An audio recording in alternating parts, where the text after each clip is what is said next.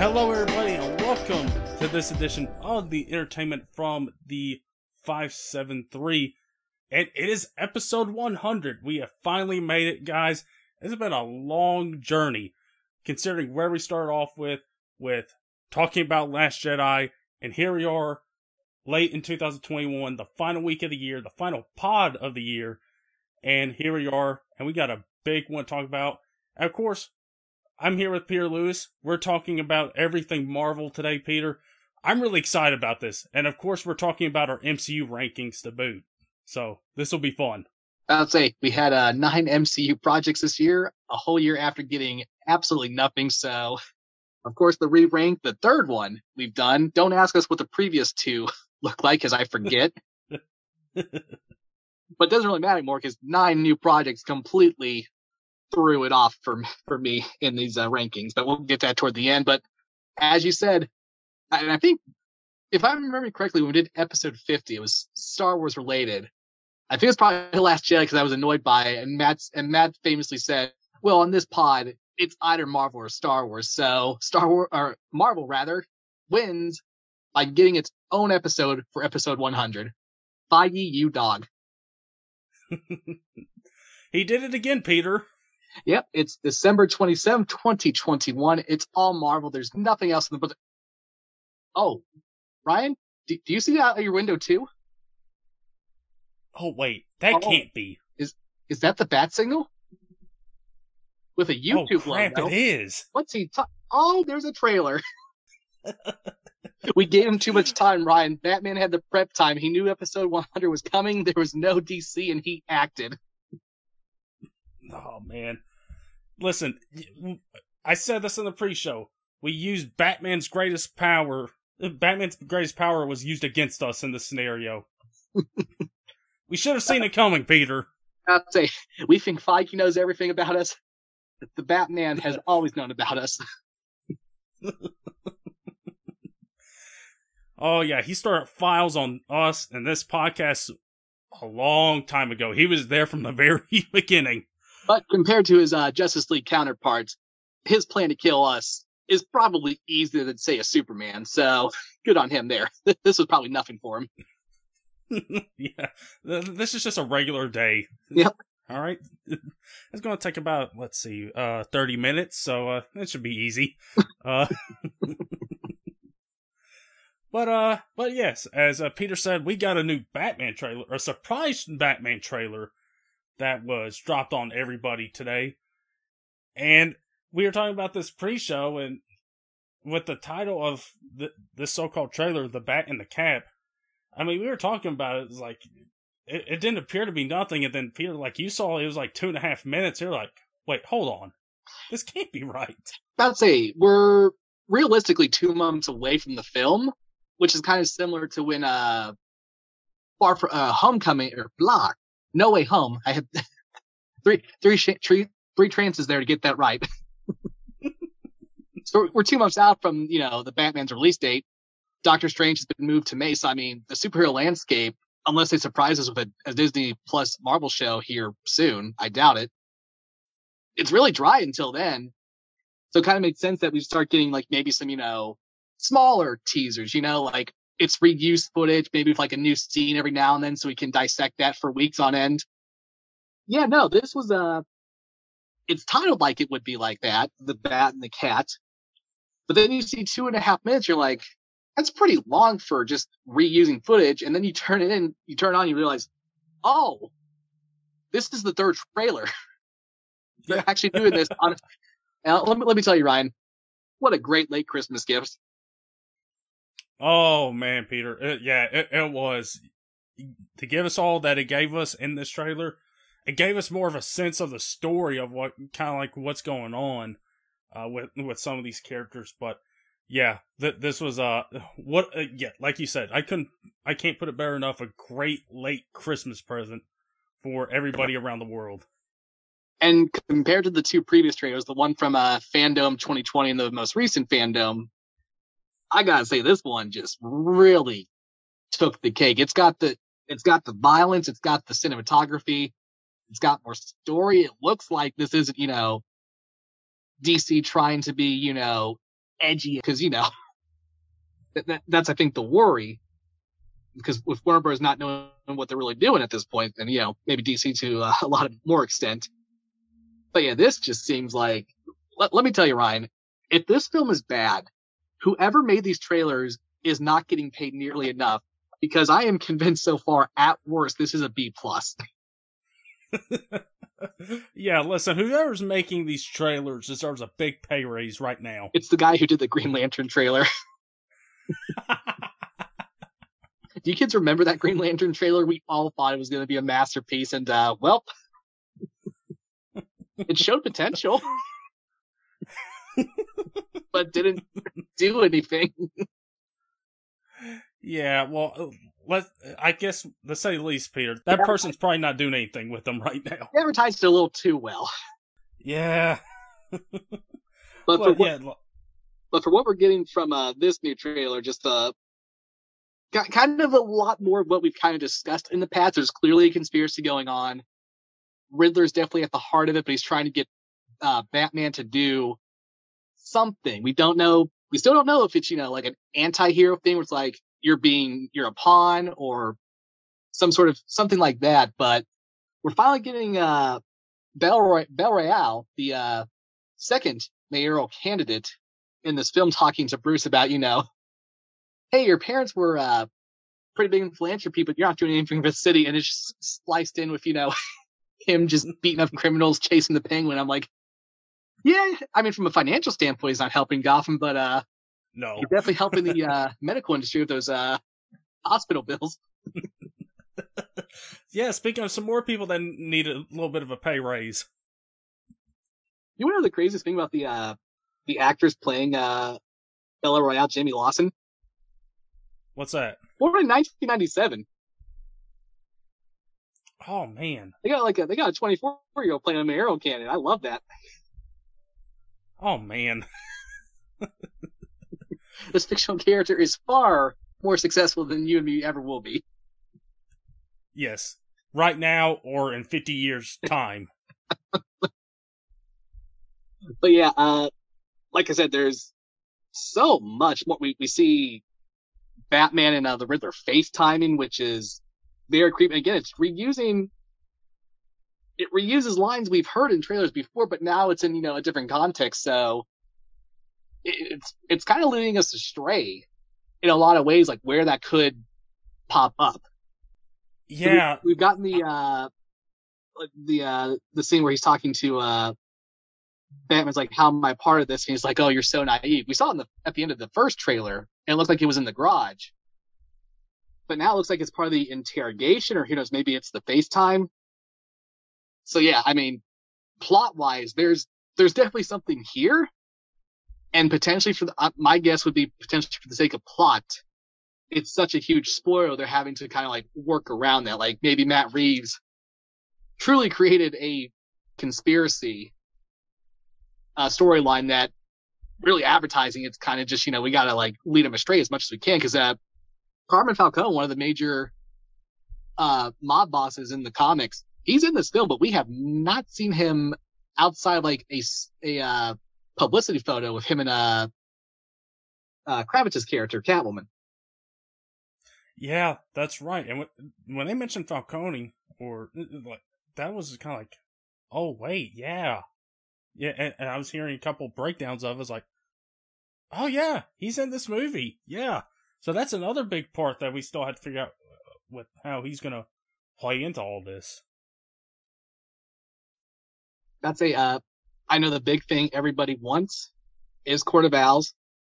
And there is again, it's not confirmed hundred percent, but there is a scene where it looks like Riddler tells the uh but potentially knows who Batman's uh, uh, secret identity is in Bruce Wayne, of course. But again, we know he's in this trailer. Alfred says as much. He's targeting the Waynes this time, so maybe that's just in the crossfire. But there's a scene around the 130 mark where he's in this uh, kind of like office looking room or some like kind of modern room. And you know that's when uh, Riddler says Bruce Wayne, I can tell you from reading City of Owls and uh, Court of Owls, the uh, New 52, New 52 comic line that introduced the Court of Owls, it kind of had that vibe. So, kind of going on what other people have said more, more, mostly uh, the New Rockstars who, uh, poor guy, I think he's on vacation now. He has to make a video dissecting every frame of this trailer. yeah, this is a one problem with surprise trailer shopping. Is this? Yeah. Because if it doesn't come out on Christmas, you're like, oh, okay, I guess we're not getting anything. And then it's like, oh no, 27th, here you go. but yeah, he, he kind of brought the idea of, you know, the Court of Owls in this universe kind of like have always been pl- pulling strings and Bruce is kind of like, you know, unknowingly, uh, at the center of it being a pawn when, you know, he should be doing the opposite and, you know, helping the everyman, of course. And, uh, I forget if we talked about this in the FanDome trailer, but uh, one of the things Matt Reeves says he was inspired of, inspired by for this film was uh, Chinatown, which was about the uh, mm-hmm. L.A. water wars. And we've had a lot of stuff about you know the Wayne Terminus. We've had stuff with flooding, and we see water uh, being poured into. I'm guessing the city streets. So there's definitely something going on there with whatever that plotline is leading to. So uh, if you want to maybe get an idea, watch Chinatown, of course. but yeah, just a lot to go off in here. We finally see uh, Peter Savage, the commissioner, uh, yelling at Gordon about, you know, he's a vigilante and all that. We got more of the cops shooting at him. But the big thing here clearly is the relationship between Batman and Catwoman. Yes. I mean, Peter, they don't uh, they they didn't name this trailer the Bat and the Cat for nothing. No. Yeah, I, I can already tell you, there's definitely a good chemistry between uh Kravitz and Pattinson.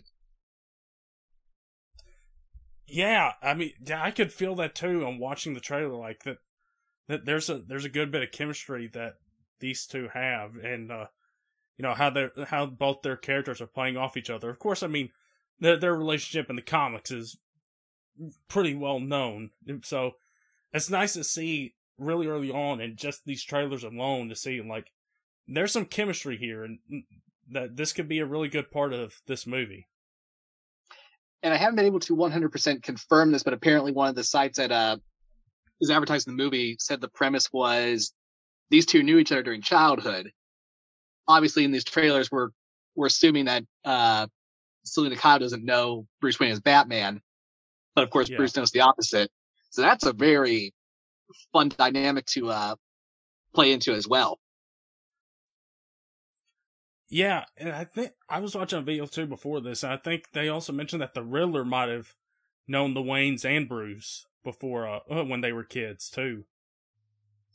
That'd that, be fun too. Like say, I I think we're safe in saying he knows the Waynes have. If the Court of Owls are here, he has a connection. The Waynes have a connection to them, like they did in the uh, comics. So maybe he's trying again. F- first of all, uh, Paul Dano, we're getting a lot more of him this time around, and that voice is just excellent. Ooh, yeah, Ooh. like it, it's it's kind of hitting all the good marks in like terms of horror. Like when he's like serious, you feel that pressure. When he's like being like very uh kind of reserved, but he's still like you still know like he's he's in control, which I really I kind of am getting some Heath Ledger Joker vibes, but like in a completely different way. You know, this is this isn't really mad madman Joker. This this seems to be a lot more. I, I guess tell. I mean, don't get wrong. Heath Ledger's Joker was intelligent, but I feel like they're going to play more with this than just you know flat out crazy trying to prove a point. Yeah, I I, I get that vibe too. You, uh, Riddler, of course, comes up with all these intricate riddles, and so the, uh, say what you want, but to me that kind of speaks of like how how high of an intelligence that he has, and like how much of a thing he has for mind games, and knowing that he could trip some people up, up and uh maybe try to trip up Batman on a on a couple things too. I'd say leading him to maybe like learn some more things that maybe he doesn't want to because uh probably the most standout scene is uh when they're the frame has a uh, pair of doors that says where it all began. It looks like could be something related to the Waynes, maybe Wayne Manor, because we I don't think we've seen him in Wayne Manor yet. We've seen him in, you know, this version of the Bat Cave, the old uh, Wayne Terminus tunnels.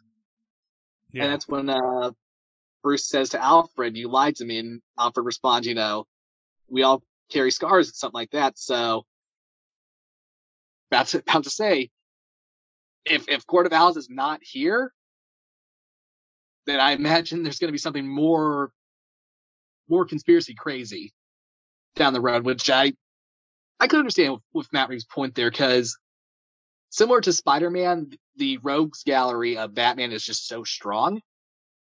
Mm-hmm. Yeah. And there's so much potential, like especially with like how mature they're handling this. Like if they do a Mister Freeze movie, I will be in paradise because that whole relationship in the comics, when done right, is just absolutely stunning. So I can only imagine what Matt Reeves and company could come up with there. But for but for the time being, when Mike Harris says, who knows? Maybe this is an awful, awful garbage movie, and they are punking us very good. Yeah. Well, you know what, Peter, you bring up Mr. Freeze, and, you know, you look back to those movies of the 90s, and of course you had Campy Riddler and you had Campy Mr. Freeze. So, mm-hmm. I mean, hey, maybe there's something Matt Reeves is thinking about, like, hey, let's do this way different version of the Riddler. And might have the same idea with Mr. Freeze. I mean, he's got Penguin in here, and we know Penguin was used back in those 90s movies. So maybe maybe this is something Reeves has on his mind. Maybe he wants to do Freeze somewhere down the line. And uh maybe update him and give us a different version. And who knows if it make if they do something similar to the comics that a lot of Batman fans like with Freeze and with Batman, if they do that relationship on screen, like you, I think there's going to be a lot of people that are going to be pretty pleased if that comes to fruition. About to say that there's a lot going right for this film, and uh, I think we knew this before, but today uh, it's probably been in a more bigger spotlight. Is that uh, it'll come to HBO Max 45 days after release, and I think this is potentially a good idea because with how the box office has been and this is I, I think we can kind of include the pandemic era in that pre-pandemic era in the logic of the film makes basically its money in the first week weeks two and three it always goes down but still that's you know profit and by like weeks four and five i mean you've kind of made all the money you can get everything after that is kind of just you know bonus yeah so i think it's fair to say i mean by uh, i think that date's going to be april 22nd if you're kind of terrified going to the theater, which, hey, uh, April 19th, sorry, of next year. Cause you know, uh, the Rona's running wild again. I got the booster today and my arm is sore, but hey, I can cough, I can still cough on the homies. That's always good. Oh. But yeah, if, if you kind of don't want to do it, I mean, 45 days, it'll go by pretty quick, but I think, again, for the experience, especially how the cinematography looks and the sound. Yeah. If you've seen the, uh, the, the, the second trailer was attached to Eternals and the sound in that theater was just riveting. So as always, the definitive way is going to be seeing it in the theaters, but it's going to know you have an option pr- pretty quickly down the road. Cause usually like three months at earliest when a theatrical release will come to any sort of streaming. Yeah, it, I think yeah that this is a I think that's a smart move for HBO to say, hey, we're gonna make this theaters exclusive, and then after 45 days, we're gonna put on HBO Max instead of the day and date release thing that they've been doing this whole year. So I definitely think that's that's probably the better option. And like you said, it's go, it's gonna go by pretty quick. Oh, yeah. like 45 days, yeah. It's it's not going to be a problem. I'll be in St. Louis opening weekend because my boy gets married on the fifth, and I got to be a groomsman. But we're already planning on that uh, Thursday night, the third, to basically be the ultimate uh, bachelor party, watching Batman beat up people. oh, oh, Peter, I can't, I can't imagine a better way to spend a bachelor party oh, to go see Batman, to see him go beat the crap out of people, and see Riddler terrify a whole city, and that sounds like a great one. Like, there, there's a lot to go on here, especially when we're all Batman fans. I mean, I I kind of enjoy the '92 Penguin and Batman Returns. I understand, you know, it's way off base, from what the comics do. But again, it's Tim Burton, so I mean, you kind of take what you get. Yeah. I will tell you, Colin, uh, Colin Farrell, I, I still can't believe that's him. The prosthetic department here is just oh, on a whole nother level. And just Zoe, Zoe Kravitz, I, I don't want to get her lost in this whole mix because she, will definitely be a big part of the movie. And what we've seen, especially in this trailer, she she's got a good personality to her. Like they're playing into the, the whole Catwoman persona. You know, when Batman's like, "Yeah, I like cats here," it's like, "I like strays." and when she's jumping out the building, you know, the whole nine lives joke. I mean, yeah, it, it's kind of like uh, playing into the actual lore of the character rather than you know Dark Knight Rises. Which don't get me wrong, I like Anne Hathaway's Catwoman, but it kind of didn't do much with the whole, you know, the cat jokes outside of maybe the, uh, I think when she was holding the mobster hostage, she did the whole cat got your tongue thing.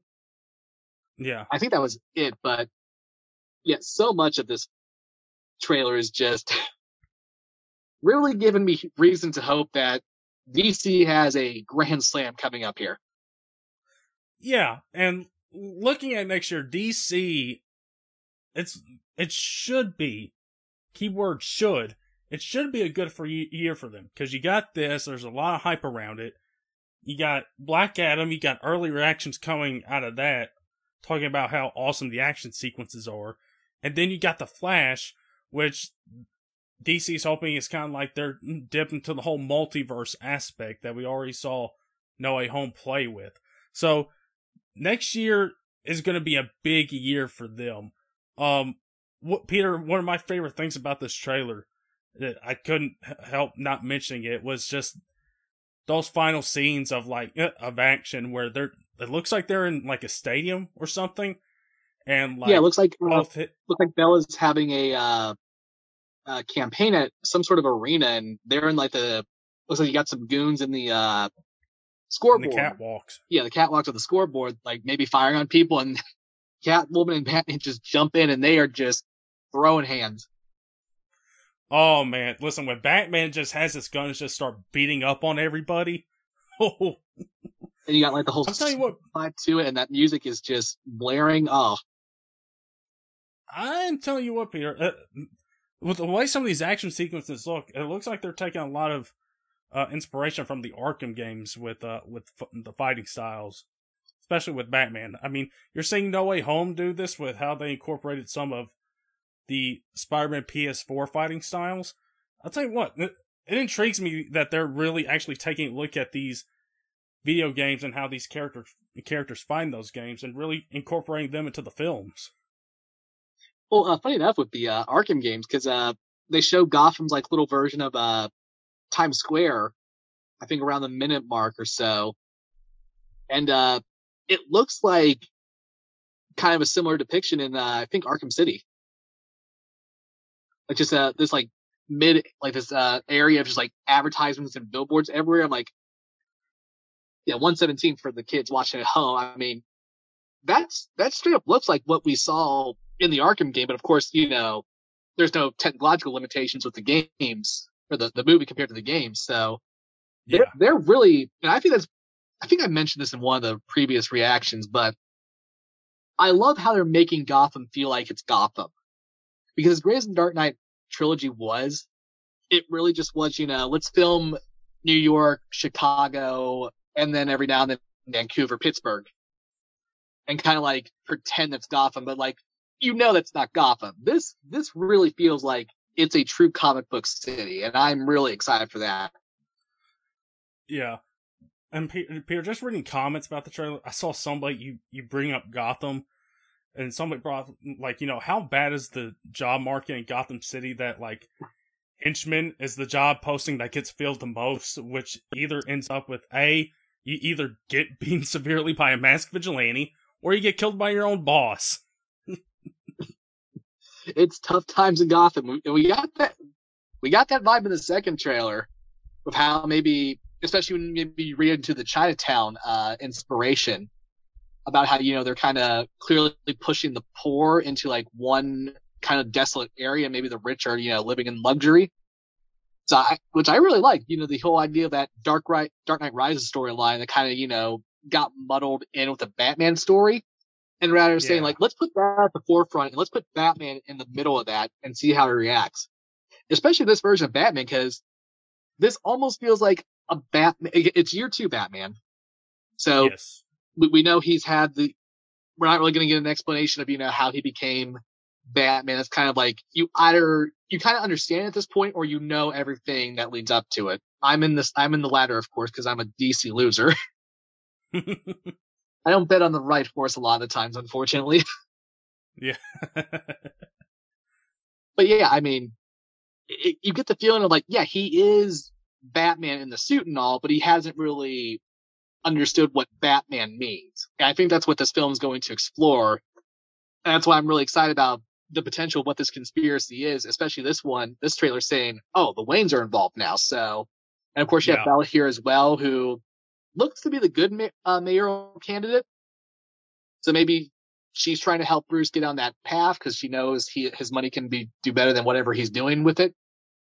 And maybe who knows, Riddler unintentionally leads him down the path because I'm thinking if we're not getting anti-hero Riddler, we're going to get Riddler that's trying to kill the Waynes off to you know, like because we've seen him kill the uh, the mayor and the district attorney. We know uh, Commissioner Savage is on that list. Yep. So yeah, maybe he's just trying to you know kill all the uh, elites of Gotham, and Batman's of course got to you know self preservation save people. So there's a lot of ways this film can go, and I think each one has potential to be high tier quality. Yeah. Uh, Peter, I think we're gonna leave it off there for our Batman talk, and I think both of us can agree. Uh, March can't get here soon enough. I'd say the, the only reliable DC answer to anything Marvel or the MCU is doing right now is to put a uh, mentally damaged billionaire dressing up as a bat on screen. and even Feige half sounds like, here we go again.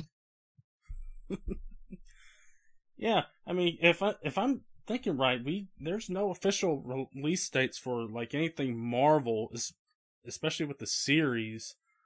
Um, but the movies, you got Multiverse of Madness that got pushed from late March to May, so like it's there for the taking. It's right there by itself to make all the money.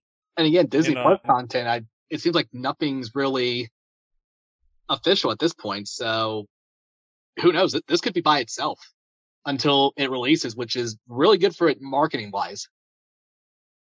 Yeah, and uh, this is DC's big push right here. So having something like this by itself with no Marvel property around it to be worried about, you you got to feel good if you're DC. But yeah, March can't get here soon enough.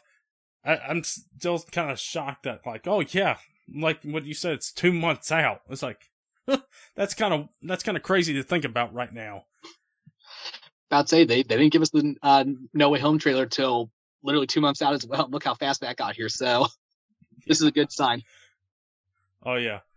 So all right, there's some of our talk about the Batman trailer. Hopefully you guys enjoyed it as well and are and as are and as excited as we are for this movie. Again, March, be be ready, get here.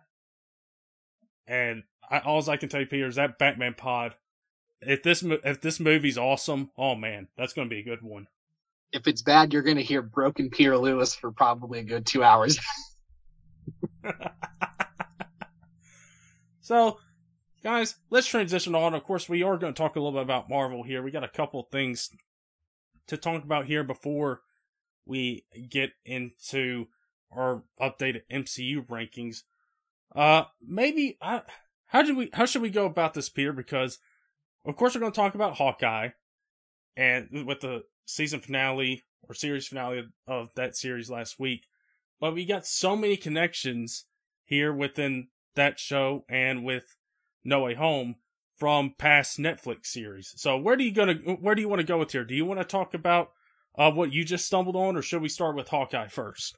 I'd say let's start with Hawkeye because it's kind of the bigger bread and butter, and Daredevil can be second because kind of like how I always was with those Netflix Marvel shows was I know they were official, but they were they never felt official official if you know what I mean. But now that we've seen uh, Charlie Cox's Daredevil in uh, No Way Home, and now of course Vincent Def- uh, Defano, D'Onofrio, D'Onofrio in uh, Hawkeye. Spoiler alert, of course, already for the Hawkeye review. yeah, I, I think it's more good to like discuss that towards the end because again, maybe they're going to do a complete reboot because I can tell you six episodes into Daredevil season one, this, this is not MCU. No, it's not. So yeah, so I guess we'll start with Hawkeye here first. Again, season finale was last week or series finale. Yeah, we don't know. But we got the finale regardless last week. And we got a lot of Kingpin in this one, Peter. You mentioned spoiler alert. We got a lot of Vincent D'Onofrio's Kingpin in the MCU now. And uh, we've gotten teases all season long. The big guy, Uncle. We we got a tease of him in episode three, and of course we got that huge bombshell at the end of episode five, showing a picture of him with Kate Bishop's mom, Eleanor, there. So we finally got the big guy here in this final episode, and you and me have had various discussions about this final episode. What what do you think about it? I honestly think, in terms of the uh, Disney Plus Marvel shows, this one probably had the strongest finale because I think my biggest complaint with uh, WandaVision and uh, Falcon Winter Soldier was because it was just, you know, s- since we all know these shows are basically movies, but they're stretched out, you know, keyword miniseries, of course. Those two episodes, those two finales felt like, you know, just the big climax. You're kind of like just thrown right into it when every episode beforehand kind of, you know, mostly kind of like took its time a bit and then pushed you into the action. So they're always kind of like that uh mental gymnastic for me. It's like, oh, already, you know, I'm not ready for not ready for this, and then you slowly get into it. This I felt just like you know, it's it took a slow start, which I think was good, and then it just from there it just picked up and didn't let go until the very end, and it, the the show overall was super satisfying, which surprised me a lot because the first three episodes it, it's almost weird to say. I think the pacing was too good. Like each episode went by so fast that when it ended, I was like, "That's it." Like, well, well, no, that that was forty five minutes of content, so that's good. But it, it felt like it went a little too quick. And the first two episodes kind of like just, I felt like kind of just kept discussing the same ideas. Yeah. I'll, I'll tell you, that these last four were exceptional. I, in terms of finale, I was very satisfied. Yeah, you know, Peter, I mean, the pacing stuff, you know, with it being 45 minutes and like it going by, oh, wait, it's 45 minutes already? I mean, that's a thing I've brought up, that I've seen brought up uh, a whole lot with these MCU Marvel shows so far. I saw it brought up with WandaVision a little bit, with Falcon, with Loki, and I, of course, you bring it up here with seeing it in some of the first episodes of this series. I mean, you and me had a eh, had a discussion about this. As far as finale, I I liked it, but I did think there's a little well, there's a lot they still had to do, and I, I mean, especially if you're bringing in Kingpin here in this final episode here, I do start to wonder if maybe having an extra seventh or an extra eighth or eighth episode would have maybe kind of helped let things breathe.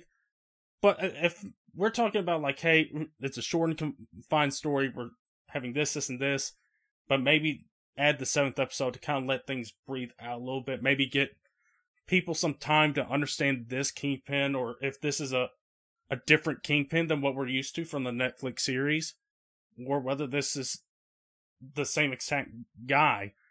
Uh, maybe it would have been better to get a little bit more time with him instead of just like the one episode that we got, and maybe just let things breathe a little bit with him, his character, how he fits in the story, the story at large, stuff like that. But I mean, for the finale, I enjoyed it. I felt like there's a lot of stuff that they had to kind of finish and tie up and put a bow on. Not to, not to make a pun here with it being set at Christmas, but uh, I feel like that's also been a thing with the finales. Is that there's a bunch of stuff that they had to wrap up here pretty quickly as they were heading towards the finish line. But uh, I mean, overall, I enjoyed the finale. I'm kind of like you. The first few episodes, they did feel like they went by a little bit fast. But uh, as far as finale, I enjoyed it overall. I just felt like that they had a little bit too much to do, and maybe if they had, you know, an extra episode or two, maybe that would have helped it. But anyway, Admit- I enjoyed the series overall. Yeah, admittedly, the finale had a lot of moving parts. I think for the most part, they kind of kept them all on the same track. Because again, the, the A story, of course, was uh, Kate and Hawkeye's mission to survive. I think then, of course, you had the introduction of Kingpin, Eleanor, then you had Echo and uh, uh, her boyfriend's name, Ka- Kazi, that whole storyline going. Of course, we had Yelena returning in episode four, and she wants to kill uh, Clint Barton. That was set up in the Black Widow trailer. Uh, of course, you had the tracksuit, the tracksuit mafia running around, who were just great. We got the LARPers in there. We have Jack just beating people with swords. I, I kind of, I think Jack got the least amount to do toward the end. Yeah, but he was very fun, and I really do like the idea of him being a LARPer. I feel like he would get a kick out of that. I was like, yeah, Jack was like, a, Jack was a great red herring in this uh, show. I, I think it was an obvious red herring, but there, it still had that like enough to be like, huh, maybe there is something here. It's like, no, he's just a guy who likes to sword fight. yeah, he's very fun. yeah.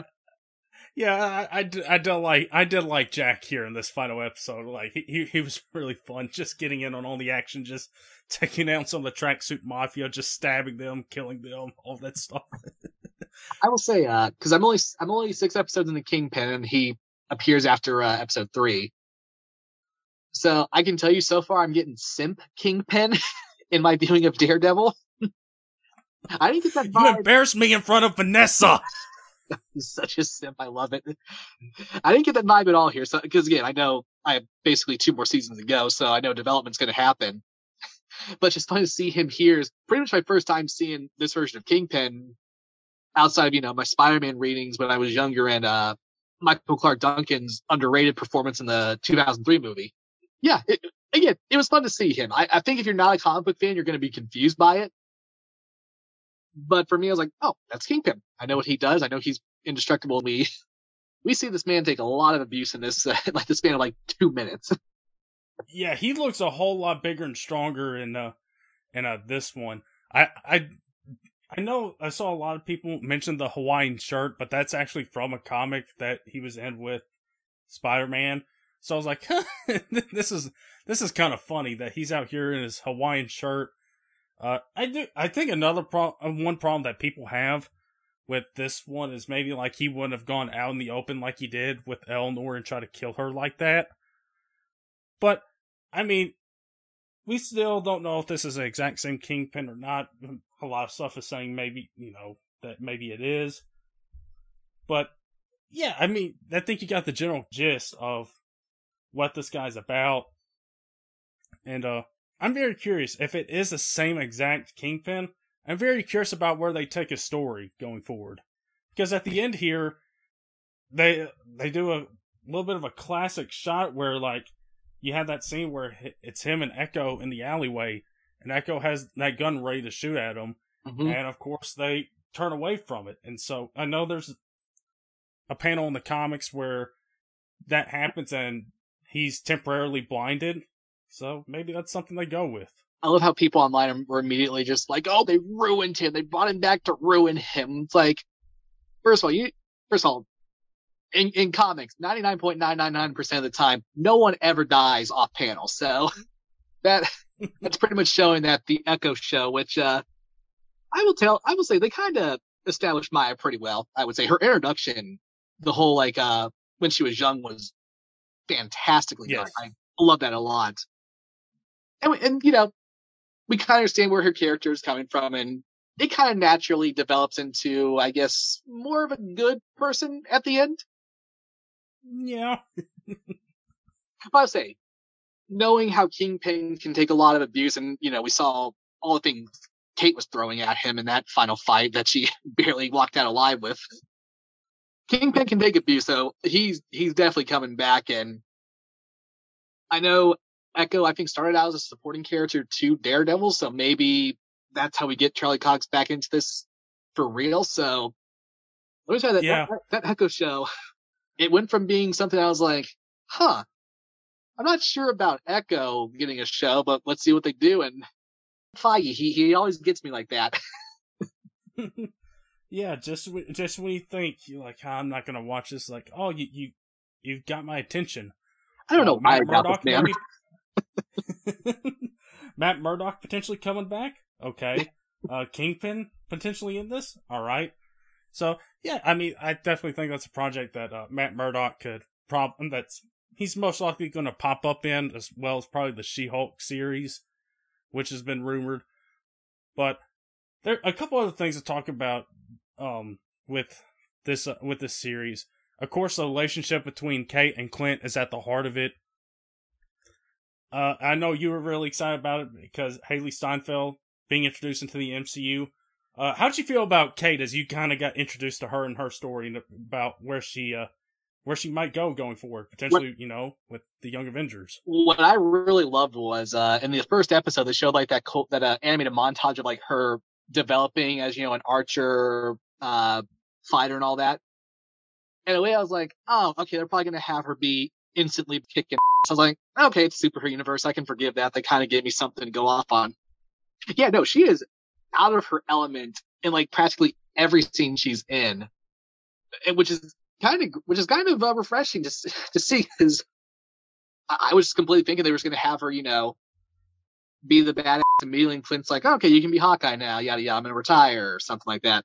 Yeah, no, uh, she can handle herself, of course, but let's be real, she's still got a, a ways to go, and I I think that was super evident every time she was with Yelena, who, my God, how how did how did Feige get two nominated uh, Oscar nominated actresses in one show that are under the age of uh, 30. How I mean, I, I, he's Kevin Feige. that's my only explanation for it. It's like, you seen what you seen this man's resume? that there's your explanation. He's got clout, but yeah. Anyway, especially the uh, the apartment scene, episode five. Like you, you just know when Yelena's talking to her, Kate Bishop has zero chance in that confrontation. Like, you know, she, again, she's kind of keeping up in episode six, but you can argue that Elaine is so pressed on killing Barton that maybe she's just, you know, kind of not giving her all at that moment because, you know, she knows Clint Barton's an Avenger working for her sister, so she, she knows he's a threat. But yeah, I, I will say, especially in the uh, the Kingpin fight, as we said, yeah, girl look, girl should have died there, but got lucky with all the trick arrows. So yeah, I, I will tell you, she definitely earned her place in the MCU. I'm really excited. She's she's such a smart. She's bullying. I think the bullying got less prevalent as the episodes went on, but early on when she's just like bullying Clint, it was so great. yeah. Thank God they call you Hawkeye and not Hawkeyear because uh, he's losing his hearing in this show, which we should laugh at. But the way they played with it was, it, it was it was a mix of comedy at the same time, you kind of like feel for this guy, especially uh, because the first episode shows Kate Bishop was, of course, in New York City during the uh, Battle of New York in the 2012 Avengers movie. Yeah. And her whole inspiration for Hawkeye is, you know, the scene where he's jumping off a building and shooting the uh, arrow to grapple into the window, which is which is interesting because from her perspective, it's like this amazing, cool superhero thing. But for him in the reality of the movie, it was a survival last ditch effort thing. And they show it here as, you know, something that kind of played into his hearing loss. So I really like that. Uh, I don't think disconnects the right word. Maybe foil is probably better. Like how one person yeah. views the superhero life and the other, like, like, no, no it, it, it definitely hurt him because he is not Iron Man in that scene. he's, he's just Clint Barton. Yeah, I mean that's one thing I liked about with what they did with Clint in here is kind of showed what the journey is like for an Avenger and a, a, superhero that doesn't have the powers of Tony or Thor or Cap.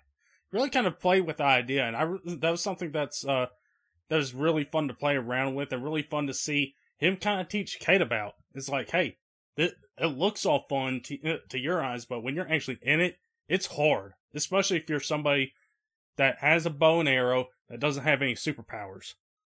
I love in uh, episode two when uh after they fight the tracksuits off, he's like, "Okay, we gotta get some supplies." And she's like, "Oh, we're gonna get some secret Avenger supplies." Like, no, they're just at the local Walgreens getting you know Neosporin and band aids, all that to patch up her uh her cuts and bruises because she was just you know in her first superhero fight.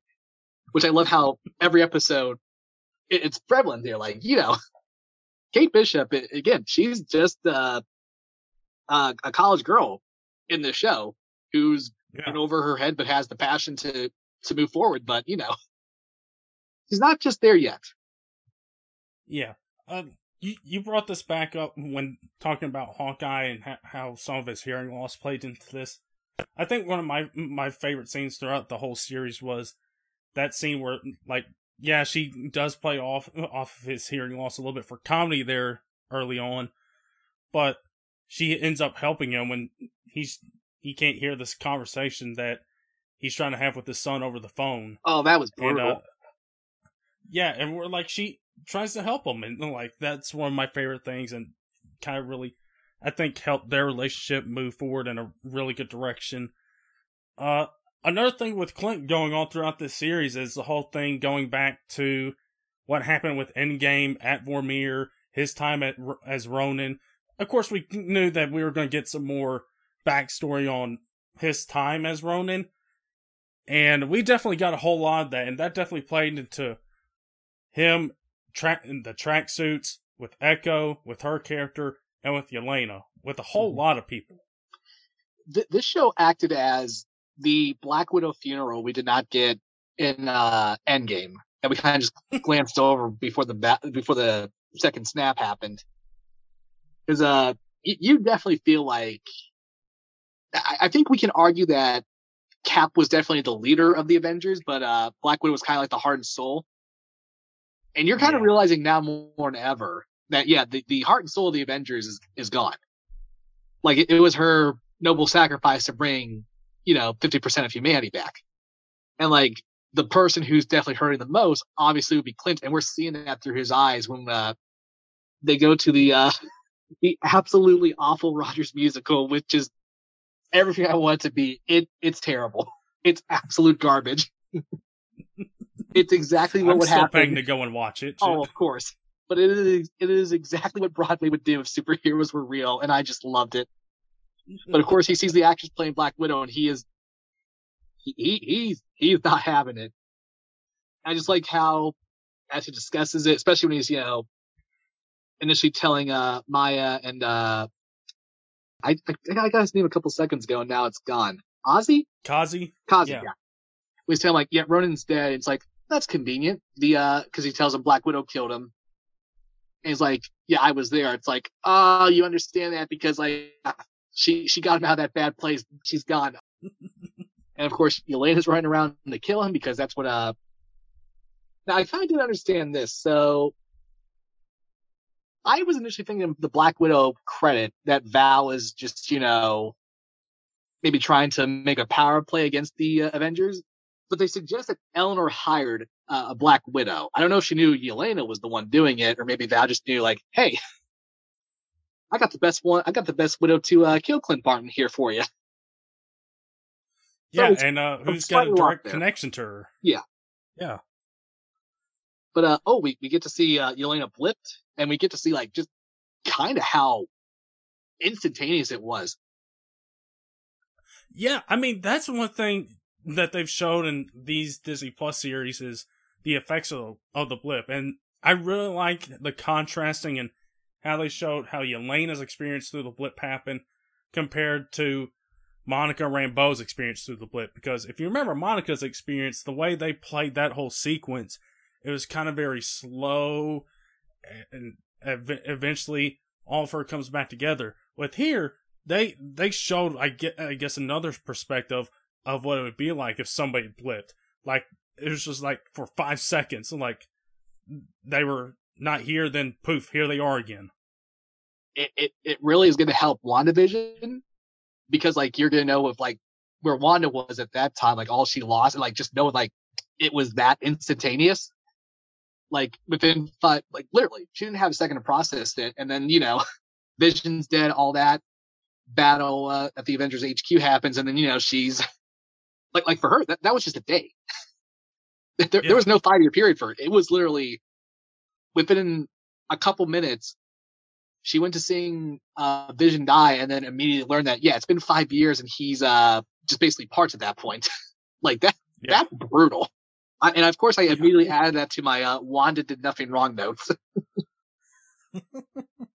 Yeah, but of course, uh, but listen, that whole thing is really, like you said, it's kind of like a Black Widow funeral, realizing how pay, big her impact was, especially on Clint, and subsequently as we see Elena introduce in episode four. And how'd you feel about Elena being brought in this show, especially in that finale? That's something else that had to be resolved. Is her and Clint kind of talking about what actually happened, and of course the the thing happened. You know, Clint says what, exactly what happened. Elena doesn't believe him. You know, that's kind of to be expected. How do you feel that played out?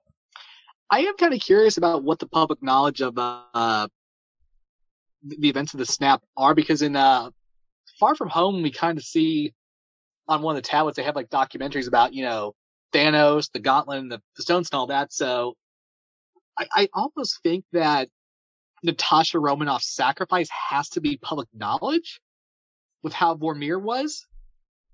That'd be my guess, but it either seems like Yelena doesn't know that or is ignoring that fact and, you know, kind of thinking that, you know, it wasn't a sacrifice. It was, you know, Clint truly threw, threw her off.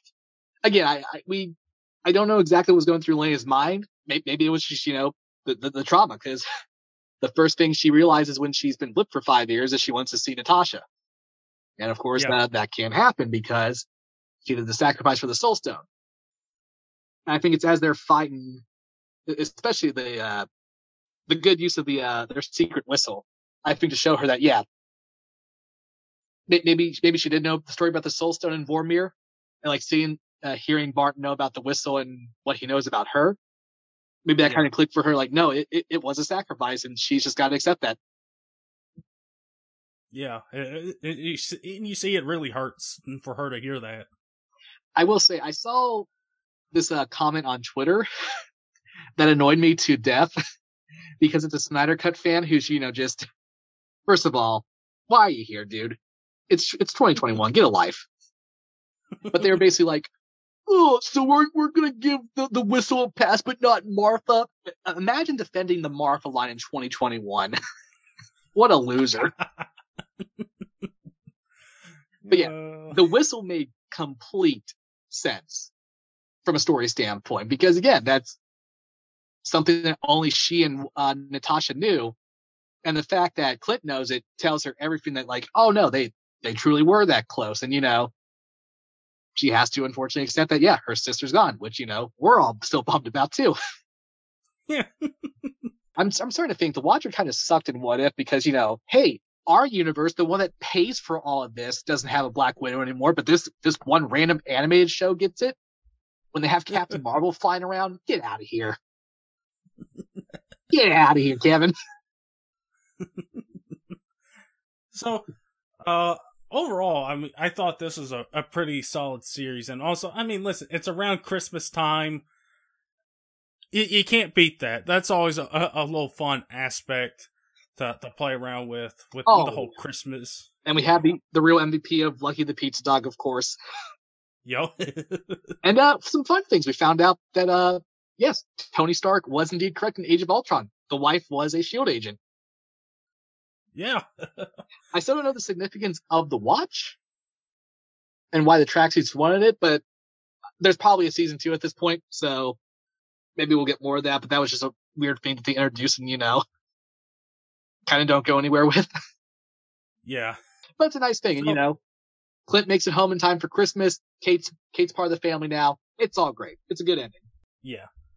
Uh, so I guess I mean, if there's anything else that needs to be said about Hawkeye, uh, I guess Peter. Oh, we mentioned this right at the top. One thing that you've been doing here is you've been watching Daredevil on Netflix. About six years too late that you that you brought up. Yep. Uh, uh and again, my my reasoning was pretty much the same as when it came out in 2015. I was like, oh, that sounds cool and all, but is it real MCU? And I think when my friends told me how violent it was, I was like, sure, okay, it, it's going to matter. And, you know, it, it, in, in my defense to some extent, you know, within the MCU films, it, it was, it was never really acknowledged, like what Daredevil and all them were doing. So I was like, okay, this is just, you know, more for maybe the fans. And, uh, yeah, seeing, uh, Charlie Cox and, uh, Kingpin now officially in here. Again, we don't know how much of that is going to transfer over. Maybe Karen and Foggy come back, maybe not. I hope so, from what I've seen so far. One of them, one of them dies, don't, don't, don't they? I'm setting myself up for failure here, aren't I? uh, no. Oh, good. Especially Foggy. What a bro. but I love the, how this whole time I could, I could have been calling 2012 uh, Battle of New York the incident. yeah, it, you, you know, uh, honestly, he might be a little bit of a better lawyer than than uh, than Matt, uh, as evidence from uh, me seeing seasons two and three here within the last three weeks. But like I said at the beginning, I'm uh, only six episodes in. I could have probably finished it, but I uh, I finally got a Netflix account in my name for the first time since probably 2014, to be honest with you. and uh, I finally got to Stranger Things as well and finished that first season all uh, yesterday. So got a little off oh, track man. here, but I'm super behind in a lot of stuff on Netflix. Outside of uh, times when I was a parasite on people's accounts for uh, Queen's Gambit and uh, Irishman, that was really about it the past three years for me. but yeah, uh, six episodes in, I gotta say, this feels like what DC thinks it's doing, but clearly isn't. like this is the moment I saw the blood and gore, I was like, "This is MCU now." I don't know. I don't know how Kevin's gonna get around that, but good luck, dude. Uh, maybe Hulu. that, yeah, maybe. maybe. I, I kind of like how he, he's kind of Daredevil from the beginning. Of course, it's not the suit; it's just you know this this black getup. But we're kind of getting some hints of why he started to do what he did. And yeah, everything they introduce starts to interact with each other as it goes on. And I really don't have a lot. I really have zero complaints to be honest with you. It's the, the only one I could think of is the pacing definitely feels longer. Like th- there were, there were times like, especially three and four where I was like, it's had to be 30. There's, there's only like 10 minutes left, isn't there? 25. I want to win. I yeah. want to do this all, but not like this. Yeah, but yeah, some the, the, episodes definitely feel like that. But yeah, the, um, the the tone are great. I love the whole how they portray the backstory with uh his father, the boxer, and like how all that went down. How they introduce, you know, how he became blind, and you know how even when he was a kid, you know, he he saved someone. That was the price he paid. But yeah, uh, the lawyer stuff's very fun. The uh mystery behind it, all these like all these characters that are very interesting, especially especially the uh, the Russians and how they introduce, you know, Karen, Foggy, and all them. Uh, Claire Temple, of course. I, I, think she's the main love in. Was she the main love interest in the comics? Um, I don't know. I'm not sure. I wasn't I, I big on Daredevil. Yeah, me neither. But it was. But hey, fun to see. Uh, I always like Rosario Dawson's acting, so it's very fun to see her in this as well. So, Homegirl's yeah. getting two Disney checks now: Star Wars and Marvel. Good on her. But yeah, I mean, I don't want to go too into it. I imagine since this is kind of maybe MCU now for sure, we'll probably definitely do some reviews of the seasons as I go on with it. But I can say, uh, six episodes in, I really like pretty much everything I'm seeing, especially this most recent, this most recent one, Condemned. It, it almost feels like the perfect place to end before I get into the last half of the season because just great uh, development with Vladimir making the sacrifice for Daredevil at the end. Uh, Fisk basically pulling a 180 on me and like shooting the corrupt detective just to make a point. I mean, and also uh, Ben, ben Urich, I, I, remember him, uh, reading Spider-Man, uh, one of the Daily Planet, uh, or uh, Daily Planet, you, you DC idiot, the Daily Bugle staff. I, I like that. I like just you know things things that comic book readers will understand and we're getting to see him in a, a very good light. I I love that they made this a TV show, not a movie, especially yeah. for something like Daredevil. Because like the, the 2003 one has a special place in my heart because you know I was a stupid kid when I saw it, so of course I thought it was the greatest thing ever. I, I will still argue Michael Clarke Duncan as Kingpin was perfect casting. I will I will never disagree with I will never uh, be against that. Ben Affleck, yeah, he, he was kind of bad. but yeah, I love how this is taking his time and it kind of feels like a character who should get a show rather than a movie in a way because there's just so much to to kind of do with what he does like you know how his his powers. I really like how they kind of poke fun at the blindness but not you know like low hanging fruit comedy. Like it's it's what naturally two people like foggy and uh and uh matt would who knew each other for a while would be joking like but they also kind of play into the, the, the sadness of it and how he turned it into a power, which I really like. Just seeing this man, you know, shut down all his senses and like his hearing just peak, you know, peak yeah. hearing, and he can hear people's heartbeats from, you know, the, the next floor up to like know someone's coming. Like, this guy's dangerous. And, well, let me tell you, if he was in the MCU during some of these uh, events after he premiered in 2015, oh boy, imagine this man in the uh, Civil War uh, airplane scene. oh yeah, I'll tell you what, Peter. It, yeah, it's you're only six episodes in, but it's gonna get it's gonna get a lot more fun. I think. I think you're gonna really enjoy the rest of season one. Season two is the one, like we talked about pre-show, is the one that is out of the three seasons probably on the lower side but it's still a good solid season. And then season three, which I just finished a couple weeks ago with No Way Home, uh, about to premiere because I, I knew Charlie Cox was going to be in this. I figured he would be with all the rumors and stuff. Like he's going to be in this, so l- let me finish Daredevil first. And so I think you're going to have a really good time with the back half of season one, and I think you're going to have a great time with season two and season three. Season two had a couple of my favorite episodes, probably of the whole series.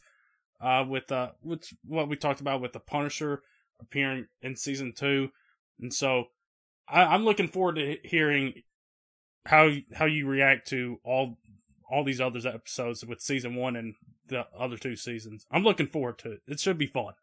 I'm really excited to see how uh, Kingpin goes from a simp to a uh, brutal mob boss. I'm really excited to see how that plays out. because he's a total simp in these first three episodes. I love it. I just realized if the, if these uh, Netflix shows become official MCU canon, the, the re rank next year is going to be brutal. I, I I don't even want to think about that right now.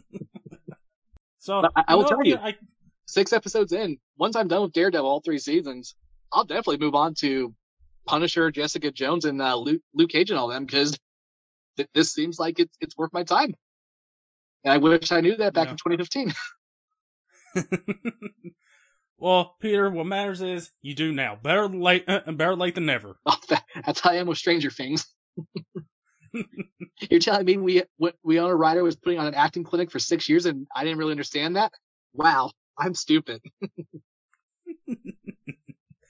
well, anyway, I'm looking forward to hearing how uh, Peter reacts to Daredevil, and hopefully he loves it as much as I've come to love it, as much as its hardcore fans have come to love it. So I guess you know we got a good transition over to you know speaking of rankings, uh, Peter. The last time we did these rankings, I believe, was like around July 2019, right when Far From Home came out. I believe that was around the time we did our 100th views episode, which, hey, that's funny coincidence since it's the 100th entertainment episode. So, different podcast, but kind of a different feeling here with it being 100 episodes in on this podcast. But it's needless to say, it's been a while since we've had to rank the MCU. And of course, last year we didn't have anything due to the pandemic. This year we got nine projects, five shows, four movies that are added into this, giving us a total of, I believe, around 32 MCU projects. Okay, good. That are, that's what I have as well. I, I, I hope that math was times. right. Yeah, I triple checked it multiple times to make sure it was 32 projects we were looking at. But I was still like, I feel like we're missing something. But hey, now now I do know it's Daredevil this whole time. Yeah. and uh, I'll say this for the shows now. We kind of agreed that we put season one in parentheses next to if we know they're a season. I think Falcon Winter Soldier and uh, WandaVision are their own things at the moment. If that changes down the road, of course, we'll just, you know, retroactively say season one because these, all these shows were essentially just movies in miniseries form. And I consider miniseries to be just a movie. I make me think, how do we do Daredevil? Because that's definitely a TV show. Yeah. So what if? uh, Yeah, definitely getting to see season two. So we'll have that with season one. Uh, Falcon, of course. I mean, we're getting Captain America four, which uh, I kind of forgot. Like, oh hey, they made the announcement shortly after Falcon ended. they have announced like And- so much over the the past couple months that I'm I'm kind of with you. I'm like, what am I get? What are we getting in the next two years? Yeah, well, I'll tell you right off the bat, I definitely think early next year. I think the thing I've heard the most is- that we're getting early is probably Moon Knight, which uh, I'm really curious to see how that series is going to go with Oscar Isaac, Ethan Hawke, and uh, the, the Moon Knight character because he's an interesting one. So if uh, he's up Oh. first, and I think that should be a really interesting start. But needless to It's say, very dark but very funny. That's gonna be fun with uh MCU. Yeah, especially if you're bringing in some supernatural elements. You got the Ebony Blade that was introduced in Eternals, and then you got the freaking Blade coming in here. So it, it should be fun. But we got 32 projects to rank, Peter, and uh, uh, we talked about. I was like, oh boy, this is gonna this is gonna be a long one. This is gonna be a tough one. So I guess needless to say, let's get started with this. So, Peter, how did you decide to put your rankings in order this time around? So initially, I did just you know a one through thirty two list, and was kind of just like, in- somewhat a way, I was kind of like doing like a tournament where it was like, okay, Iron Man's one. Is Hulk better than? No. Okay. What about Iron Man 2? Is it better than Hulk? Yes. Is it better than Iron Man 2? No. So I kind of started doing that. But I wasn't, I, it felt like it wasn't working out well. So then I just did a, uh, classic internet, uh, tier list, S through F. And I basically just looked at the film's titles like, that's A tier, that's F tier, that's, you know, et cetera.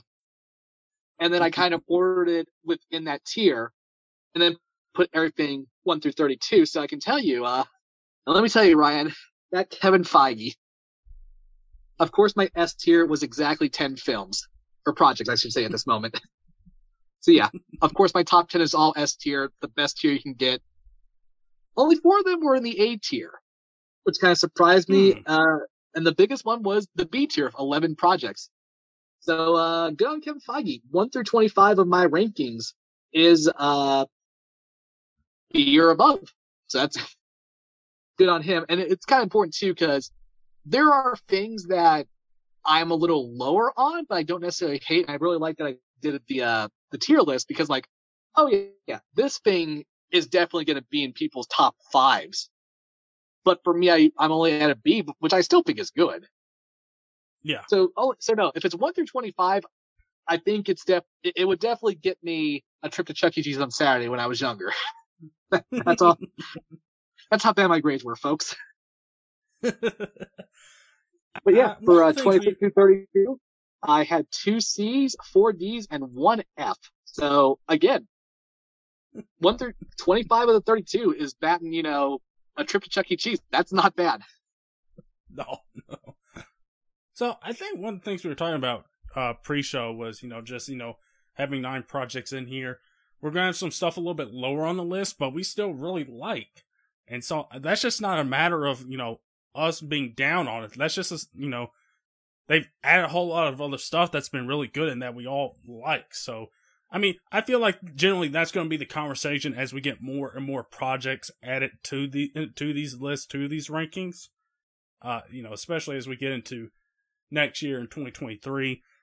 I think that's definitely going to be the case. But so just because we have something a little bit lower, maybe that doesn't mean we necessarily are looking down on it. It's just like we just had a lot of projects this year, and we had some pretty good ones that uh that we're- going to be ranking. So uh, pretty much from what we talked about pre-show, and we're going to reiterate it here, is that since you guys have been around for a couple ranking shows in the past, you probably know our thoughts on some of the films that were in the MCU from Iron Man 1 all the way to Far From Home in 2019. So you guys probably know all of our thoughts on those. But, you know, again, some rankings might have changed with those films because we've had a lot of downtime, Peter. I don't know if you noticed in the last couple of years to be able to do that. Oh, uh, 2020 during like the first two months of the pandemic, uh, thanks to me being a parasite on your Disney Plus account. Thank you as always. You're welcome. I watched everything. I watched everything MCU related in the course of a month, and I can tell you, uh, some things that were very low in 2019 are probably going to surprise people, and one for sure is going to annoy a certain Matt Mormon who's not here, like a lot. Yeah. uh, yeah. I mean, I've done a, a couple re-watches here at, since the pandemic hit.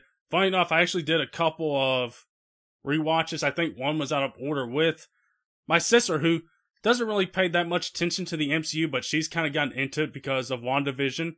Uh, so Peter, there's another person that loves Wanda right there. Hey, I'll take it. But she really got into with that, and so I kind of showed her all these movies, and so I'm curious to see what her rankings would be. But 2019, yeah, it's been a long time, and some things are starting to have changed between then. And I can already tell you right now, looking at my 2019 rankings, yeah, there's a little bit of a change here. And the way I did them, I kind of did them in tiers as well. I went to the good old tier maker and uh did them there. And the way I put them together is I I went and put tiers with I had tiers with really good, good, uh, above average, average, and below average. So that's how I set mine up. My most I have most films in the really good stage, although Peter, I think with some of these rankings, I think for a couple of these movies, it depends on what day. It depends on how we're feeling on on what day about these films. Yeah, because uh, I'll be real. Uh, when I rewatched Thor: The Dark World last year, I kind of exited like, wait, that was actually pretty good. like if that Peter was still there, I may have shot people. Thor, Thor Dark World may have been a B or C tier. but upon another rewatch, I was like, you know, it's still got some obvious problems, but not F tier for me. So again, little spoiler for that when we get to that. But I'd say some things definitely improved with uh, maybe age or maybe just me forgiving some certain aspects and watching it in a new light. And others just, you know, it's so bad. How am I the only one who sees this? it's so stupid. So right, I think in classic uh stat, I think how we've done the past two times is we just uh go by release order and just you know say where it was on the list for uh maybe 2008 through I'd say probably 2018. We'll probably go by a fairly quick, unless you know yeah one of us is completely shocked where it moved up or down. Yeah. so with that out of the way, all right, one through 32. Are you ready, Ryan? Uh, I'm about as ready as I'll ever be, so let's get this underway. All right, the daddy of them all, 2008 Iron Man. I have it in the A tier, but it's at number 12. Okay, I got Iron Man in my good tier, and for me, it, it took a little bit of a drop. It was 6 in 2019, and now it's sitting at number 11. Okay. Again, it's it's like when it's a product of like there's been so many projects that Marvel and Feige have put out there, and also again opinions change. So Iron Man one takes a little bit of a dip for me, but I still think it's one of the better MCU movies that we've had. And crap, they again on the first try, come on. I'll say it, it def. I think we said in the pre- the previous two rankings, it definitely feels much more tame compared to where we are now.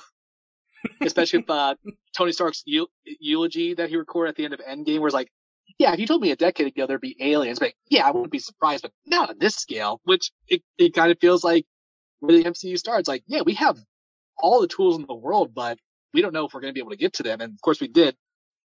And yeah, I, I still think it holds up. I mean, it established every, it established Iron Man for the next decade. Like that, that's kind of crazy. Like everything we've seen since that 2008 movie is basically just an extension of that movie with just, you know, logical development, but it always circles back to that. And I think, yeah, it's definitely an A tier film. It's always good upon rewatch. And yeah, I, of course, the daddy of them all is still good. What a shock. All right, next we have also in 2008 the Incredible Hulk, and this one feels like it has to have an asterisk next to it because Edward Norton never returned. There was, I mean, they just kind of erased Betty Ross and Ross for a long time. And unsurprisingly, it was my one F tier film at last in 32. Uh, same for me here, but you know, we're starting to see them bring some elements back from that film. Of course, we've seen uh, Thunderbolt Ross in a couple films here, including one this year with Black Widow, and we're seeing uh, we're seeing Abomination being brought back into the fold, and we saw him in Shang Chi, mm-hmm. and we so, find out uh, Betty Ross back in What If. Yeah, so like they're they're bringing a couple elements back from that Incredible Hulk film in 2008, but I'm like you, it's in my below average tier. I got it number 32, and honestly, Peter, I think in 2019 it was oh, I think I had Dark World below it, but and honestly, since the pandemic hit, I don't think I've still watched it and and you know in full. So, yeah, it sits at 32 for me. I should say, yeah, I did, I did lie because I don't think Incredible Hulk's on Disney Plus, or if it was, I just skipped it. So I probably yeah. haven't, I probably have not seen this film in for sure a decade. And I really, other than Stanley's cameo, like I have like really big brain think what what this movie was, but I don't really want to because it almost feels like it's not canon anymore. Even though they brought some characters back, but again, like they're they're not referring to that film anymore. No, no. All right, moving on to 2010, we have Iron Man 2. I've always been higher on it than most people. It's in my B tier, but it's at number 21. Uh, for me, it's still one of the lower films for me. It's still 30, it's 30th for me in these rankings, it's in my average tier. Uh, looking back at 2019, it was one one of my lower films as well. So there's no really kind of big change in there, but there are elements of Iron Man 2 that I think are, are really good. Again, the whole Black Widow stuff with her and with introducing her and there, I think is just awesome. So it's just, it's still a little bit low for me. I'd say I, I, I completely understand the uh, criticism it's always been leveled, but for me, it never really affected it too much. Like I say, I'm never going to be crazy, like it's better than you know Endgame. Like I'm, I'm not, I'm not stupid. I'm insane, but I'm not stupid. so yeah, but hey, average, I'll take average. Moving on to the year of our Lord 2011. That is a decade ago. Everyone feel old and panic. We had Thor. and I have it in my C tier at number 26. that's that's actually pretty funny, Peter. I have it at 25 for me. Wow. And, okay. Uh, so we're we're thinking along the same same lines here. I have it in my average tier, and uh, of course it, it was 20th in my rankings a couple years ago. Of course, we've had more projects added, but I think for me it kind of went up a little bit and I think that's just based off of re-watches and seeing the discourse and talking about the first Thor film, which I'm like in rewatching it. I actually like the story of it. I like the score, the the Thor theme that you know you don't hear brought back a whole lot in the MCU after this movie, but you kind of get a you kind of hear it a little bit there at the end with Ragnarok when he's officially taking the throne. But there are elements of this Thor movie I thought that were pretty good and that were pretty solid. And of course, I mean, it, it introduced one of Matt's favorites and Darcy, so it has that going for it. I'd say I, I did not take simping into account in these rankings, but if I did with Natalie Portman and uh, Kat Denning, it probably would have been uh, in the B tier at that moment. but yeah, uh, uh, like like like uh, you kind of alluded to, when I rewatched it last year, I was like, oh, this is actually kind of a little more funny than I remember. I actually think Thor's pretty good here. And I think I said in the previous two re ranks that I think this is a film that should have had like a big, stupid destruction battle in a bigger city. I don't know. Third time around, I was kind of just like, you know what? I dig it. I dig the vibe. And because, you yeah. know, the big battle wasn't the point. It was, you know, Thor learning to be worthy again. You know what? It worked for me. I, I kind of forgot how good Loki was the first time around. I, I think it was just one of those things where he was so overexposed immediately after. I was kind of like, oh, Loki again. But yeah, no. Tom Hiddleston's first run with Loki was solid. I like a lot of the characters. They're all ridiculous. It's part of Fury's big week. So you know what? Yeah. I think a C is definitely more worthy than probably the D I would have given it the past two times. Yeah. Also in 2011, we're moving on to Captain America the First Avenger. It is the highest of my A tier at number 11. All right. For me, it sits in the good tier for me, and it's right there at number 12. So not too far off again from you, right there. Um, for me, it I think I had it as my number 11th film in 2019. So, uh, again, there's some similar thinking there. I mean, Peter, we did a whole podcast dedicated to to this movie, and I was just about to say, I don't think we have to go too far into it. I yeah. I know a lot of people are lower on it than most uh, us, but for me, it's always for me, it kind of like really got me like Marvel's cool. Yeah. All right, so moving on, we're at 2012 with the Avengers. It is in my B tier at number 19. For me, I I think back, you know, if this film doesn't work, then there's some serious questions about the MCU going forward. It's a big team up film. And uh I I don't know. I mean, if this film doesn't work, it could fall into a similar line to what like how Justice League completely didn't work. So who knows? That's an entire what if thing by itself. Uh, for me, it falls in my good tier, a really good tier, sitting at number seven. Uh, in 2019, it was at number five, so it took a little bit of a dip. But I still think, even after rewatching it, and I had not seen it in a long time. Of course, the Avengers films that they show pretty much on cable that you see a whole lot now are either Age of Ultron, they're starting to show Infinity War, Endgame. So you don't really see a whole lot of the first Avengers. And rewatching that, I mean, I, I'm I look back on when I first saw this and just how awesome it was just seeing this film and seeing holy like holy crap, they actually got it to work. And also you got the Thanos tease at the end and you got a whole lot of people there looking up Thanos and what that might lead to down the road. So for me, I got to put it in at number at, number seven. I got to put it in my really good tier. I was one of those. I was one of those people back in 2012. I was like, "Who's this purple guy?" oh, it's their dark side. That's Grimace. right. but yeah, uh, kind of in an opposite way with where I am for Iron Man. Like it's compared to all the Avengers films, it's definitely the most tame. Like a big part of it is you know them fixing the uh the helicarrier. hmm It's like that kind of goes down a bit, but again, I still think it's a B tier film.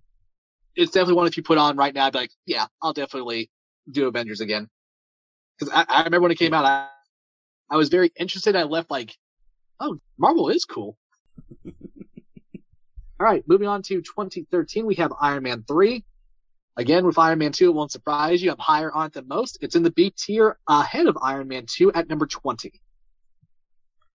Uh, yeah, it's uh, it's the same for me. It's uh, I I really kind of come to see kind of your side of things on where Iron Man three falls, and Hey, you know, I think, and I think you know, in watching these movies with my sister, you know, I she really liked the arc that Tony had, especially through his films with how Iron Man three with where it took him and dealing with all of his anxiety and PTSD. And so for me, I got it at number 22. It's uh I have it in my above average tier. Okay. This might be a little controversial to people, but I kind of think this is this was uh, Robert Downey Jr. at his best as Tony Stark because he's doing a lot. The PTSD, obviously, it got lost as we went on, but it made a lot of sense here, and I really liked how he portrayed that. I love how he's just he's still Tony Stark. He's an a hole. He's he's just roasting this kid the, the whole time, which was always great. and you know, again, similar to Iron Man One, the box of scraps. We see him without the suit. He's still a smart, reliable guy. And you know, Shang-Chi kinda justified the Mandarin, Ben Kingsley's uh, Trevor in a way. That was, but it's still years later. I'm still like, that's the biggest problem with this film. It's like, it sets up this terrorist idea, which is so cool.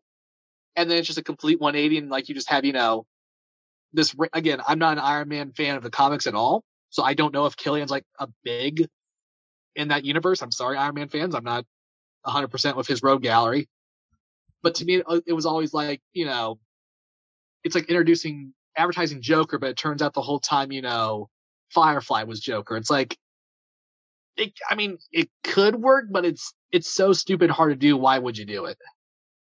Yeah. But again, everything else, I love. I love the comedy in this one. I love the action, especially him saving the people on the uh, Air Force One. I never had a problem with Pepper getting the powers and saving the day in a way. And you know, uh, it's always funny because uh, I remember reading back in 2013, he was not re- he he didn't have a contract after this film, so it kind of felt like a an revoir in a way. But thankfully, he came back, you know, for a lot of money. 10 minutes in Spider-Man Homecoming, I think he made like $25 million. I think that's what Feige's like, we gotta kill him. We have to kill him. we can't keep paying this man this much for that amount of 25 million, 25 million for 10 minutes? What are we doing, guys? uh, so yeah, uh, moving on. Also in 2013, the first one in November, Thor: The Dark World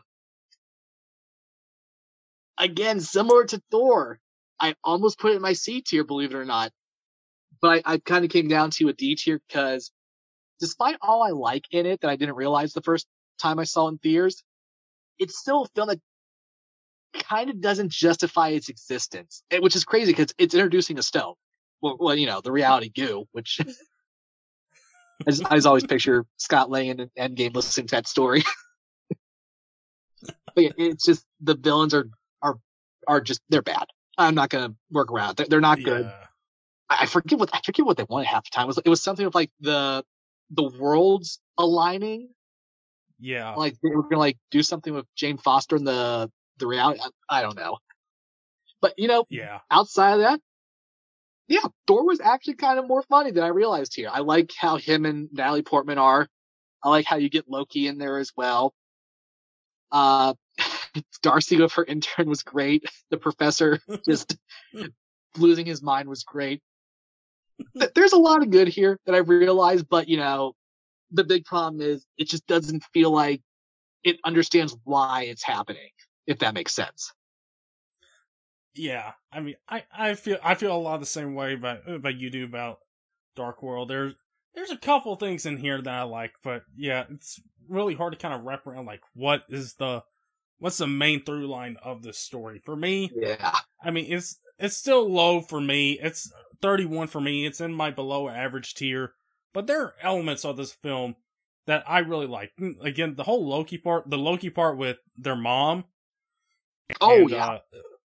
Uh, I, I thought that stuff was mm, was great in this, but yeah, I, I got some of the same thoughts that you do about this one. It's uh, it it's not it's not good, but there's a couple things in here that you can pick. And I was like, I, I really like that. I can't remember if I said 29 or not, but that's where this plays. But yeah, that's it's like you had a perfect essay, but there were just like misspellings everywhere, and you're just like, what? What were you doing? What is wrong with you? so yeah, that's that's the dark road. But hey, you know what? I feel like that's the nicest we've ever we've ever been to it. Yeah. All right, yeah. here we go. We're getting into the meat and the potatoes of 2014. Captain America: The Winter Soldier. It was number one in my previous two lists. I know that. This time around, it's number three. In oh. Oh man, I. So, I can't believe I did it either. Yeah, that that's a. we got a shocker here, everybody. So there's our first big change that uh that we got here in these rankings. So 2019, this was number four for me. Oh wow! I think look, I think looking back and, and looking at my rankings now, it's still sitting at number four. Okay. So like, I mean, again, we did a whole podcast talking about Winter Soldier. You guys know our thoughts on Winter Soldier. If you want to know a little bit more on it, go check out that pod as soon as you're done listening to this. I will say for num- um, for number two, I kind of was always playing with it being ahead of it, and for number one, I mean, yeah, let's see, we'll get to it. But again, it's in my S tier. I love it. Th- three is not bad. Three is bronze medal. You're you're gonna you're gonna be on the podium for that one. Yeah. But again, in, in a way, I'm kind of happy it's three because that just shows that you know what? Yeah, the MCU is improving quality wise. Because if that's number one forever, it's kind of just like it's, it's kind of like how the Dark Knight is for the DC films. It's just like how do you get past that? Because you have to get past it to like you know keep interest in a way and show people that you you should have faith in it. So again, it's always going to hold a special place in my heart. But yeah, you know what? It just it just shows the MCU. It's it's chugging along good. And also in 2014, probably the biggest surprise in Marvel history, doing a Guardians of the Galaxy film and having it succeed as well. Unsurprisingly, I think it's an S tier film at number nine. Uh, I have it in my really good tier at number eight. Um, Peter, this is one of those films that it, it depends on the day that you ask me. I might have this a little bit higher, or I might have exactly where it is, or maybe one spot lower. But I have it for me at sitting at number eight, and it's sitting at number seven in 2019. So, okay, not not too big of a change there. But I mean, like you said, I mean, this was like one of those films like they can do this. Oh man, then they can do anything. I literally had never heard of Groot, Drax, Gamora, Rocket Raccoon, or any of them before this film, and after that, I was just like, that that, that was fun. Again, I I think from 2012 to 2016, it was just for me like Marvel is cool. again, that's that was coming from a DC fan, so that has some weight to it. All right, moving on to 2015, we have the sequel to the Avengers, Avengers Age of Ultron. And I know this was very low on my list the past two times, but upon rewatch, Ryan, it is the highest of my B tier at number 15. Oh, wow. I really enjoy this now. There's there's still stupid problems because it's that's why it's not yeah. the A tier, but you know, again, maybe that's because I know how much of a POS Joss Whedon is. But yeah, I, I just think again the big problem is it's still basically the Avengers one with just Ultron now. I still don't. I still never got into James Spader's kind of like comedic Ultron. Like, what if Ultron is? What if Ultron should have been Ultron this film without the the uh stones, of course. But yeah. outside of that, the character interaction's fun. The action's great. Of course, it introduces it introduced the love of my life, Wanda. and you know what? I, I forgot. Clint Barton is kind of the MVP of this movie. like you, he's getting bullied in the Hawkeye show. Oh, he's getting bullied here. He's but he's funny about it. He's got all the cool scenes. He has that famous, you know, we're on a rock fighting robots and I have a bow. This makes no sense. like it's one of the few times the filmmakers do a wink, wink, nod, nod. I'm like, yeah, that, that's actually a good. That's a good point yeah, again, I don't know what it is. Maybe, maybe I, this is a sign of brain damage. But hey, at the moment, if you ask me, Peter, do you like Age of Ultron now? I do because remember, Avengers was number 19 for me, and this was 15. Yeah. Yeah, I think, yeah, as time has gone on, I think a lot of people, are, well, this is just me guessing, that I think a lot of people are a little bit more higher on Age of Ultron uh now. Like you said, yeah, it still has some of its problems, but there's a lot of really good fun stuff here. A lot of stuff that foreshadows future events that we see later come to pass in subsequent films down the road. For me, it was what number 13 in 2019. So it was already uh, no, it's not. And for me, for me, here, it's 20s.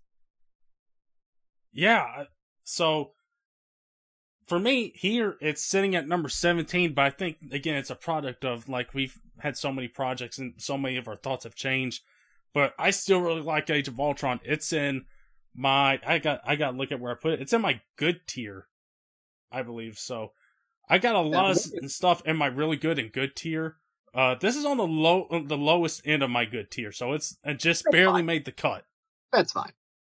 But yeah, I yeah. remember just rewatching it last summer. I was like, I forgot how good Lizzie was right out of the gate. Like she, she wasn't missing any beats.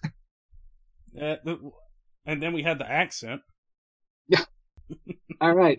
Also, in the year of our Lord 2015, we have Ant Man. I was never high on this at all, as the previous two rankings showed. And I know this is probably going to hurt some people, but it's the lowest of my D tier at number 31. Oh, man. It just doesn't do anything for me. Again, I'm fine with Paul Rudd as Scott Lang, but I felt like it was just a little too obnoxious. And the whole time, I every time I watch this I'm like, why is Hope not being the hero here? like, I, I I know they have a line where it's like, you know, I don't, he doesn't, he doesn't want to lose GI element, but she's the most competent person in the room the whole movie. and that villain's, I don't even, oh, he's bad. He's just bad.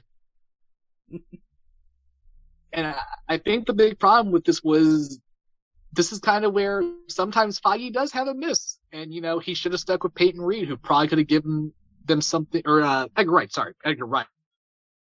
A good, unique filmmaker who could have delivered something better. But kind of like how Iron Man 2 went with Favreau, they wanted to play it safe. And for me, it just didn't work.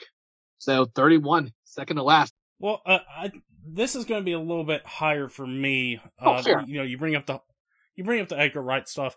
I do think I remember hearing them talk about the, this when he, he was doing an interview for Last Night in Soho, and I think they were kind of talking about it. And you know, I've heard subsequent people kind of talk about it on like YouTube or podcasts and like talk about the whole thing.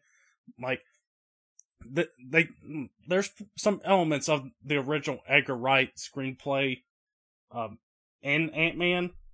But I, I think the whole sentiment was, you know, uh, they wanted to make a Marvel movie. They didn't want to make an Edgar Wright movie, which would have been, I think, completely different with what you know Kevin and what everybody else at Marvel had the idea for with Ant Man. And so I get that, but I I can still see there's a couple of elements from Edgar Wright that are in this one for me. It yeah, it is a little bit higher for me. It's uh I believe it's in my uh average tier or above average tier, sorry. Uh I have it at uh what let's see. Uh number 21 for me, so it's just slightly above Iron Man 3 for me. Okay, that's it. I can get why people enjoy. I, I see some of the value there. Like again, Paul Rudd's a very charming fellow, and Cassie's great. This. So that whole dynamic I get. And then you And have again, Luis. like that's a lot. Of, yeah, Luis didn't do it for me in the first one. Honestly, Oh, really? I was I was kind of in that camp of like "Oh, just a little too obnoxious. See, like I say, maybe it's a shock to people, maybe not. But hey, for me it didn't work. But it's not, even though it's second to last. Like to me, a D is it's got value in some cases. Yeah. Not, not not the eyes of the school system, as I've learned the hard ways, but and from parents' reactions. but hey, one of these films has to be low. It just didn't do it for me. Also, they they, they reintroduced Hydra in this film and just never went anywhere. So there's just like a lot of like weird things about this film. But I will Yeah. always say the uh, the Thomas the Tank Engine becoming big was always great. I, I I always enjoyed that. That was fun. yeah, that's funny. Yeah. Again, who knows? Maybe a year from now when I when I rewatch it, it'll it'll move up a bit. You never know. I mean, Age of Ultron moved up bigly. And uh, okay, we're we're in 2016, and let's get some controversy going. Ryan McDaniel's Captain America: Civil War. Ryan, would you be so kind to start with this? Yeah, I mean, I think it's not too much of a surprise. Again, we did the a whole little series of the whole Cap trilogy, uh, which uh, the Civil War one included me and Matt Mormon. We didn't have Peter on Uh, again. I, probably due to work. That's probably what it was. Yeah, Um, so- probably. me and him, we did this pod, and I think we both really like it, and sort of like the overall ramifications that it still had in Endgame. Like you still so- feel some of those tensions in Endgame uh, with Tony and with Cap, with them seeing each other after the snap happens, uh, after Tony gets back. So me and him, we are generally high on this film. Now for me, I don't know if I mentioned this in the group chat or if I mentioned it to somebody else or something. I don't know. But with a couple of these new projects, there's a couple I have a little bit higher, uh, that are in my really good tier. So spoiler alert right there. Um, so when I was thinking about Civil War, I had to put it a little bit lower than uh than I was thinking. And so I think for me in 2019 it was sitting at number 3 for me, slightly above Winter Soldier. And I'll tell you what, Peter, I think you're going to love me for this. I have Winter Soldier above it. Okay. So I I have Civil War coming in at my really good tier, sitting at number six. But I think I come to my senses out of the three movies, and after doing the pods on them, Winter Soldier is like clearly the out of those three films, it, it it's number one. I, I'll start with the things I I like in this film because initially I had this in the F tier, but as I had to I had to talk myself like there are things I like. I like. I really enjoyed Black Panther in this first and foremost. Like he is. Yes. This is the scariest you will ever see Black Panther because he's just like, I'm here to break your friend's neck, and you're not, and there's nothing you can do to stop me. And even Cap's like, no, he's right. there's nothing I can do to stop this man. the the action is good. I really did like the uh, recreation of the the famous scene from the Civil War comic when uh Cap blocks the uh the arc blast with the shield. I like that fight overall. The twist with Bucky killing the the family was fine. Zemo's okay for me, but it's one of those things where he he didn't really have to be here. Like this team's gonna fall apart without him, but he just kind of exacerbates the pro- the process. But Ryan, I gotta say, everyone in this movie is so stupid, which annoys me because they did such a good job at everything before this, like logically building into each other. And suddenly you're in this room with Thunderbolt Ross after eight years, and he's just like, "Look what you guys have done! Look at the de- the destruction, devastation you've caused in New York." It's like, why does nobody raise their hand like, uh, first of all, that's kind of your fault. You're the ones who were experimenting with the Tesseract, opening the portal, yada yada, and your solution was to nuke New York City. Okay, you got me there, but how about Washington D.C. again? That that was you. You had Hydra under your your nose the whole time, and you didn't know it. Why is that? Why is that the Avengers' fault? They're the ones who saved people again. And then Age of Ultron. Okay, you know what? We're, we're I can work with you here, Ross. That's understandable. Tony Stark and Tony and um and uh, Ruff and uh Banner were idiots. Arrest him. He's right there. And the worst part is, Cap has been involved in all three of these events. And he's just sitting there taking it like a stupid idiot. and, the, and what um, annoys me so much is the Russos made this. They made Winter Soldier. It, it's not like, you know, Captain Marvel with the cat. Like, they probably didn't have, you know, a real definitive solution. Like, what happened to Fury's eye? So, I'm like, can we just have the cat scratch? Like, kind of sucks, but I mean, I guess, like, no, two years earlier, you did the Hydra movie. And Black Widow's on Iron Man's side. That makes no sense. That makes no sense to me. She should be with Cap the whole time. And don't give me that whole like, oh, she was a mole the whole time. No, no, no, no, no. That was just, you know, last second, like, all right, if you're if you're if you're really confident on this, I'll let you go. I'll stop Black Panther for you, but uh get going. I get why Scott Lang would be stupid enough to put his life at risk for Cap because he's a fangirl. Clint makes no sense to me. Vision Vision felt like he should have been a neutral in my opinion. Maybe that's a, I, I've always kind of just considered the Jarvis thing to you know maybe that maybe that put him in Team Iron Man. How they bring Spider Man to this? Oh my! This is the this is the dumbest movie they have ever made, and I hate it because yes, the ramifications are still ongoing, and it always makes me realize the airport scene is so dumb. Like yes, spectacle wise, it's so cool, but story wise for me, it just it just doesn't work like the the whole Civil War. It's, again, it's kind of like a criticism you could give to Age of Ultron. It's not really an Age of Ultron. Like, yeah, they have to go to the the Barton residence for a bit, but you know, it's not like the world's falling apart. He's not launching yeah, nukes it's like every Days five of seconds. Ultron. Yeah, exactly. Like it, it literally is just you know a fight in a fight in a 7-Eleven parking lot. Oh my god, and just it frustrates me to no end how they're all so stupid. The whole movie and not not a and with the logic of the Russos like oh. I I can't. I'm sorry. It's a D tier for me. It's number 30 I can't with this movie. I just cannot. It's so frustrating. Matt if uh if you're listening to this I hope you enjoyed that uh right you know, there Matt, you know Matt, I hope you're listening because this is your fault. Because every every time I did the rankings beforehand this is without being forced to rewatch it so I was just like, it didn't really work for me, but hey, that's fine. But no, no, no, you had to push it. You had to push it. Watch it as a watch it watch it as a Captain America movie. Watch it as an Iron Man movie. And I did it. And it just made it worse and worse and worse each time. It made the cracks to be obvious for me. So you know what, Matt? In the words of Arthur Fleck, you get what you effing deserve. I never want to watch that movie again. well, I don't know what it could know? do to move up. I don't know. Well, I I turned my brain off. Peter? Uh, DC popped up again with that little reference you made there. So, uh, hey, there we go. I Anything still would, can get for a dub. I, I still would. I still would watch it over Batman Superman. It has that going for it. Yeah, but it's not saying much. All right. Also in 2016, a very bad film, Doctor Strange. also in the D tier at number 28. I think it's not an F tier because visually it's creative.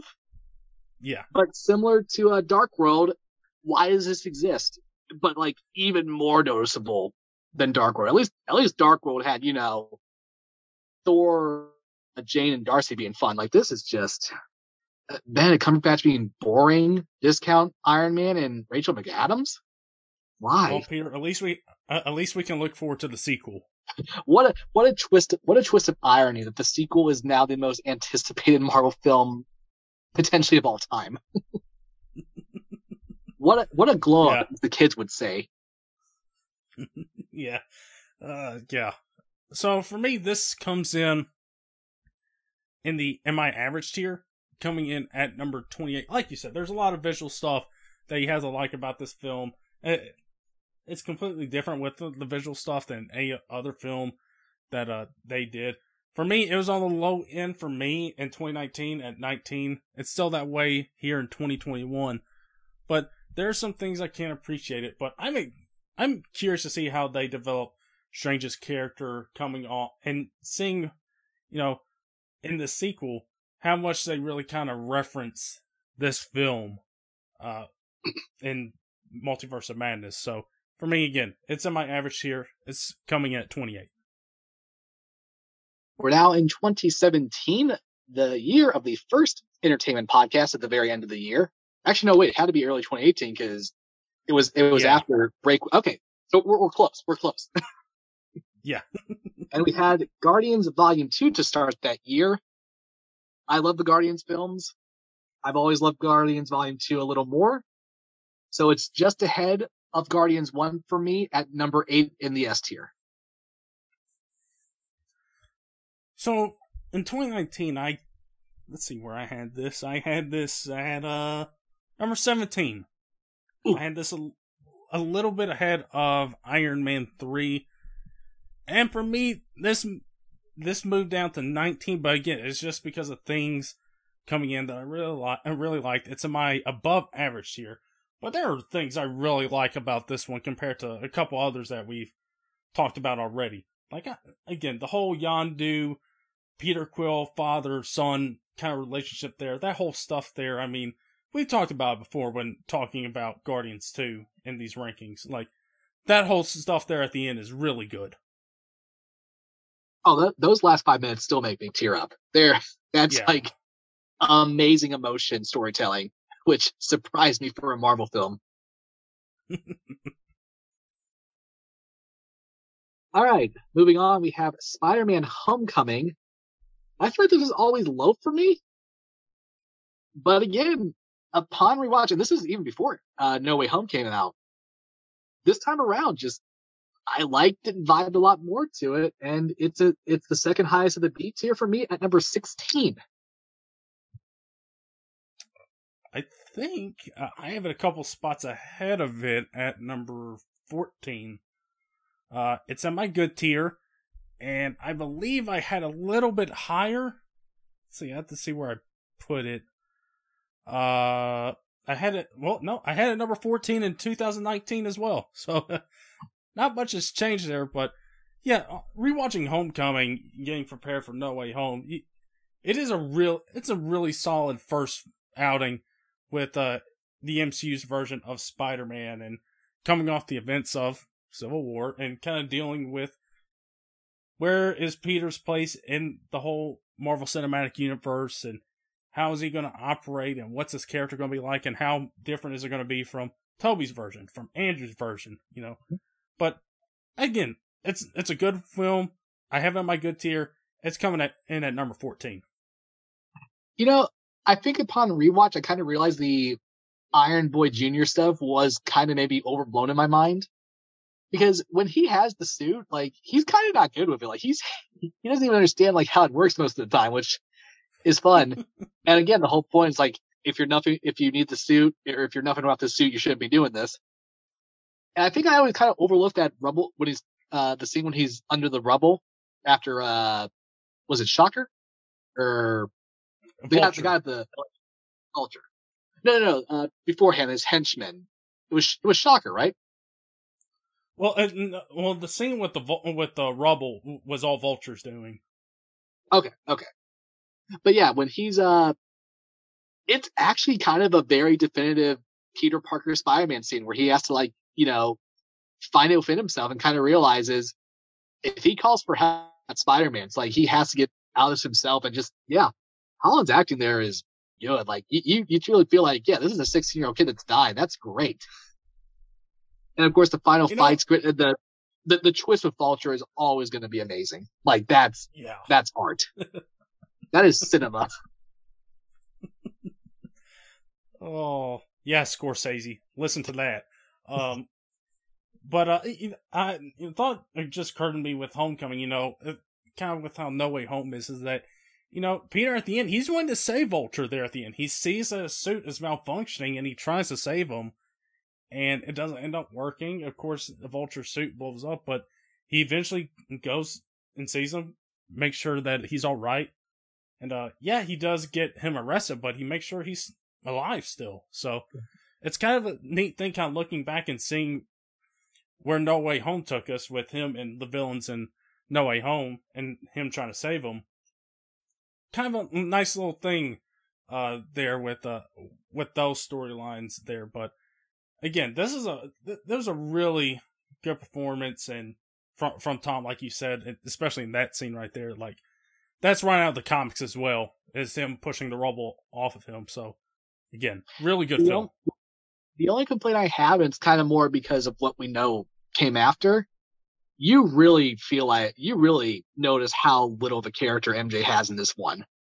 Like yeah. they they didn't give her nothing in this film other than like some one liners and maybe flipping the camera off a couple times. But like, yeah, she really had no character. But thankfully they improved that. And to uh, paraphrase uh, J. Jonah Jameson from Spider-Man 2, Spider-Man Homecoming was a good film. I just couldn't see it. you know what else, Peter? Well, I, I just I saw this in a meme the other day, and you know we we see instant kill being brought up here. Uh, shout out to Tony for including that. That's n- not wild. Um, hey, Peter, you, you don't think instant kill would have come in handy with uh with you trying to kill Goblin? uh, cla- it's it's classic comic book storytelling. They introduce something and forget about it. And it's like, oh wait, yeah, that would have worked. yeah ending off 2017, which you can kind of say was the calm before the storm because this was a, a, month before Last Jedi came out and, you know, basically birthed the podcast. We had Thor Ragnarok. It's in my S tier, unsurprisingly. This time at number six. I got it at number five. I, I can't say enough good about this. It, it's it's funny. It just drastically improved my vision of Thor and like a two and a half hour span. I, I you, you can say like, yeah, it kind of retconned Thor: The Dark World in a way with the ending, but honestly, it really makes more sense, especially when you think of uh, Thor one when Loki's like, I never won the throne, I just want to be your equal. Yeah, if he got the throne, he'd probably just be, you know, throwing uh play He'd just be directing plays to, in his honor. like, yeah, it works perfectly. Yeah. And just Thor in this whole different landscape. Jeff Goldblum as the Grandmaster is just oh, it's wonderful. I think he's coming back in Love and Thunder, which is great. I think so too. Yeah. Uh, the introduction Um, of Valkyrie was well done.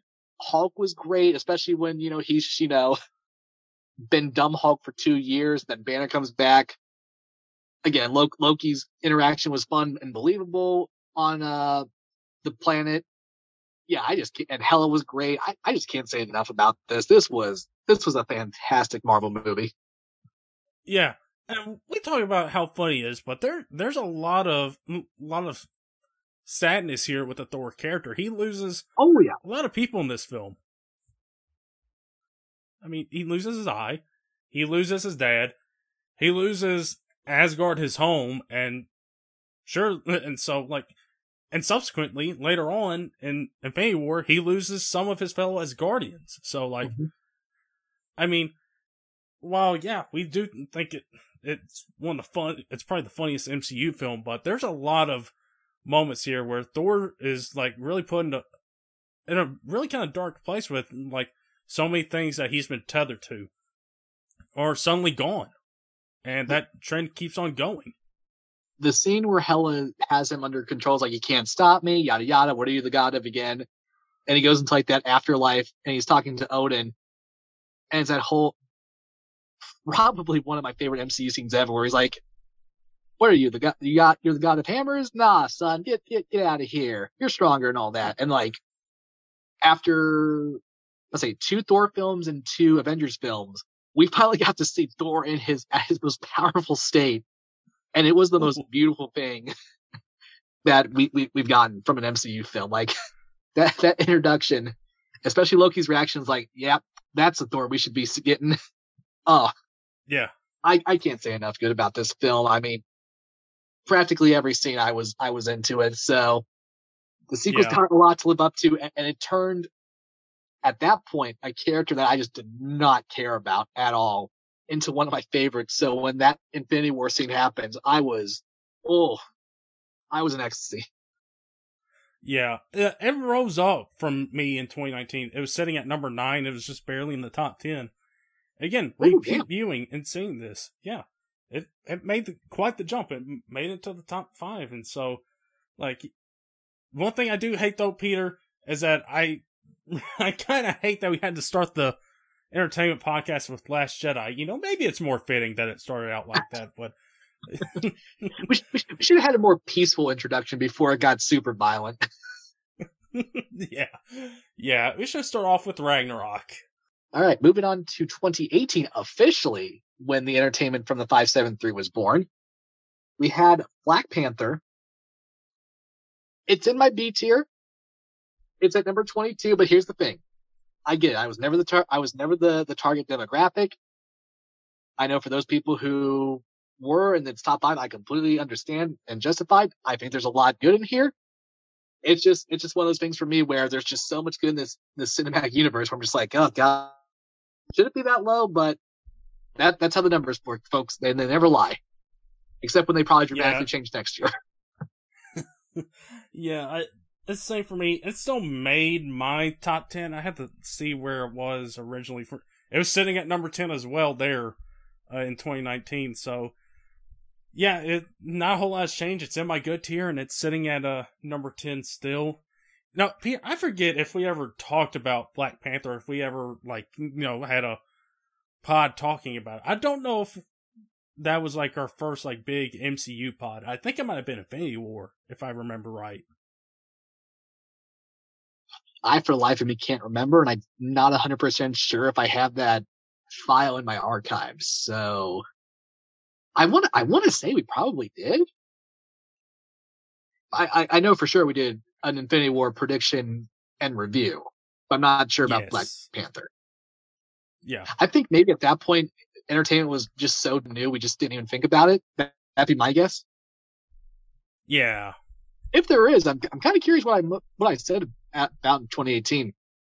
But like I say, I still enjoyed this film. I, I it, it vibes for me. So there were some deleted scenes I really wish stayed in this, especially toward the end. Uh, there's a really good one where uh, Martin Freeman's character, the uh, the guy from the government, he's like trying to speak uh, Wakandan to like say say his thanks, and he just completely butchers it, and they kind of laugh off. Like, I really wish there was some more of that kind of uh emotion in this film, but from what we got, I mean, again, Killmonger's amazing. Yeah, It it, it Yeah. kind of has a the, the reveal of like what uh T'Chaka, King T'Chaka did. It was like, would he really do that? He doesn't seem like that type of guy. But hey, what we got, we got. It's a vibe. If you love it, I completely understand. For me, hey, that's how numbers work, baby. yeah, and uh, you know, I think eventually we did do a pod on this. Me and one of my friends, Charles, we did a pod last summer, I think, and so if we didn't do a pod talking about it in 2018, me and him, we did a pod talking about it last year. So again, better late than never. So, um, go check that out whenever you can. But, uh, so I guess it kind of makes up for 2018 in some ways if we didn't talk about it. So there's Black Panther. Uh, Peter, I think we know what the big one coming up next is. Oh yeah, Big Daddy Infinity War. It collectively blew all our minds. it completely subverted all our expectations. It just, it, it's basically five storylines all successfully interacting with each other and leading to one definitive col- conclusion. And most importantly, after six years of teasing, we get Thanos and he is, he, he was even better than we could have, than we could have thought of. Like it was worth the wait. It was worth the tease. And because of that, it moved up to number two for me. Oh, oh man. So, for me, it moved up to number one. It jumped Oh, in Endgame. Damn. Yeah, you all know how much I love I get it. Endgame, and and listen, I love Endgame still. That I just recognize Infinity War. It is the better movie, and it does just feel, even though Endgame has some really good comic booky moments, this one was probably the one that trumped them all, and had the most definite feel of a comic book type of movie. And I mean, what else can we say about Infinity War? I mean, like Mike, like you said, Thanos just comes in there and just just rocks everybody. It's just so great there, and you know the Russos they set out to make that film, particularly one that's like him as the hero of that story, and I definitely do think they kind of they went with that and they succeeded in that. But again, just tying in all those storylines, including that many characters in it, it I don't know. We couldn't have asked for a better one, Peter. I don't think we could have asked for anything better. The, the amount of every type of emotion you could feel was in this movie. It had great comedy, it had great action, had great tension. It had amazing sadness, especially at the end. Like Wanda holding off Thanos and having to kill Vision is probably ah, man. one of my favorite MCU scenes because it's just done so perfectly. Bettany and Olsen's acting at that moment was absolutely divine. Like if, if that was the scene that was like, let's make a WandaVision show, it completely justified it a hundred percent. yeah. And that that's Thor. Thor, the MVP of this movie. He should have gone for the head, but let me tell you, that entrance in Wakanda, especially when you realize they haven't, the Avengers haven't seen him in forever. They don't know he's coming. All hope is lost.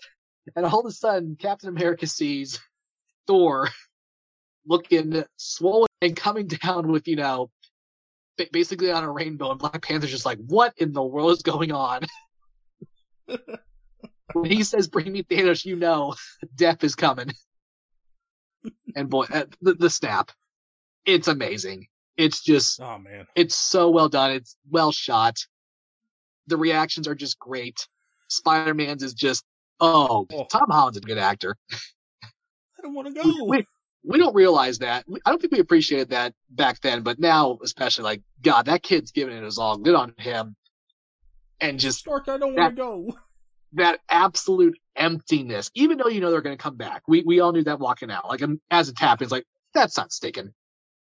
But just that Yeah. feeling of emptiness and just like shock, and like especially Cap, and then we just see Thanos, true to his word. That's he he did his job, nothing else. He just he just chilling on his farm world. As we subsequently make jokes about him golfing on, on that world later on. The, the birth of one of the dumbest jokes on the pod. uh, but I mean, yeah, and listen, think of the shock factor at walking out of the theater. It's just like everybody's just silent, and, and you know the film ends off. You know, there's no music being played when it's happening. It's just like nothing in the background. It's just everything going on, and like just afterwards, it's like the complete shock factor, especially with those that maybe aren't in the know and don't keep up with the stuff like we do and several others do, people are like, well, crap. What, what are they going to do? Oh my god! Like, like just imagine, like you know, Black Panther was somebody's first Marvel film they got super into, and they see T'Challa just just die. It's like, what are they doing? this is madness. and and of course, the, the the greatest thing they've ever done at the very end, Thanos will return. Just such. Such an absolute F you to the Avengers. I loved it. Oh, I thought you were going to suggest uh, Nick Fury's post credit scene. Oh, don't get me wrong. Us almost getting a PG 13 F word credit was great. But just that last second, just like really stick it to you that Thanos won. Oh, amazing. This is, yeah. this was truly a game changer film. Yeah. And then we moved on to kind of an, an awkward one to release after watching half the universe die. We had Ant-Man and the Wasp. Which for yeah, me- listen, Which for me, with, with this huge one, improvement. let's see, I gotta see where I put it, but I think, you know, with this one, I mean, you, you, me, and Matt, we talked about before, like, you know, whether this one should have been the one, you know, in Captain Marvel's place to start off 2019, and, you know, those two should should have swapped dates, or, you know, we, we've had that argument a couple times about what should have been where, but, you know, Ant Man the Wasp is not bad. It's a little bit lower for me compared to the first Ant Man. So you and me kind of flip flop there. Uh, speaking of, of that term, but I have at number 26 for me in my average tier. Uh, there are some things I like about it, but you know, I, I think it's probably again, it's probably a victim of you know, it's it's probably should have been right before Endgame but like it sets up like the main thing that they're going to be using in Endgame, which is the quantum realm. Oh yeah. Uh, for me, it's the B. It's in the B tier. It is the Jordan of my rankings. It's number twenty-three. hey, Uh, I will say, I still love everything they did with Ghost. Like that was, I like how she was portrayed. I love the whole story with uh, Laurence Fishburne, uh, Bill Foster, Goliath, something like that. And there's like seven giant characters in Marvel, and I always get them confused.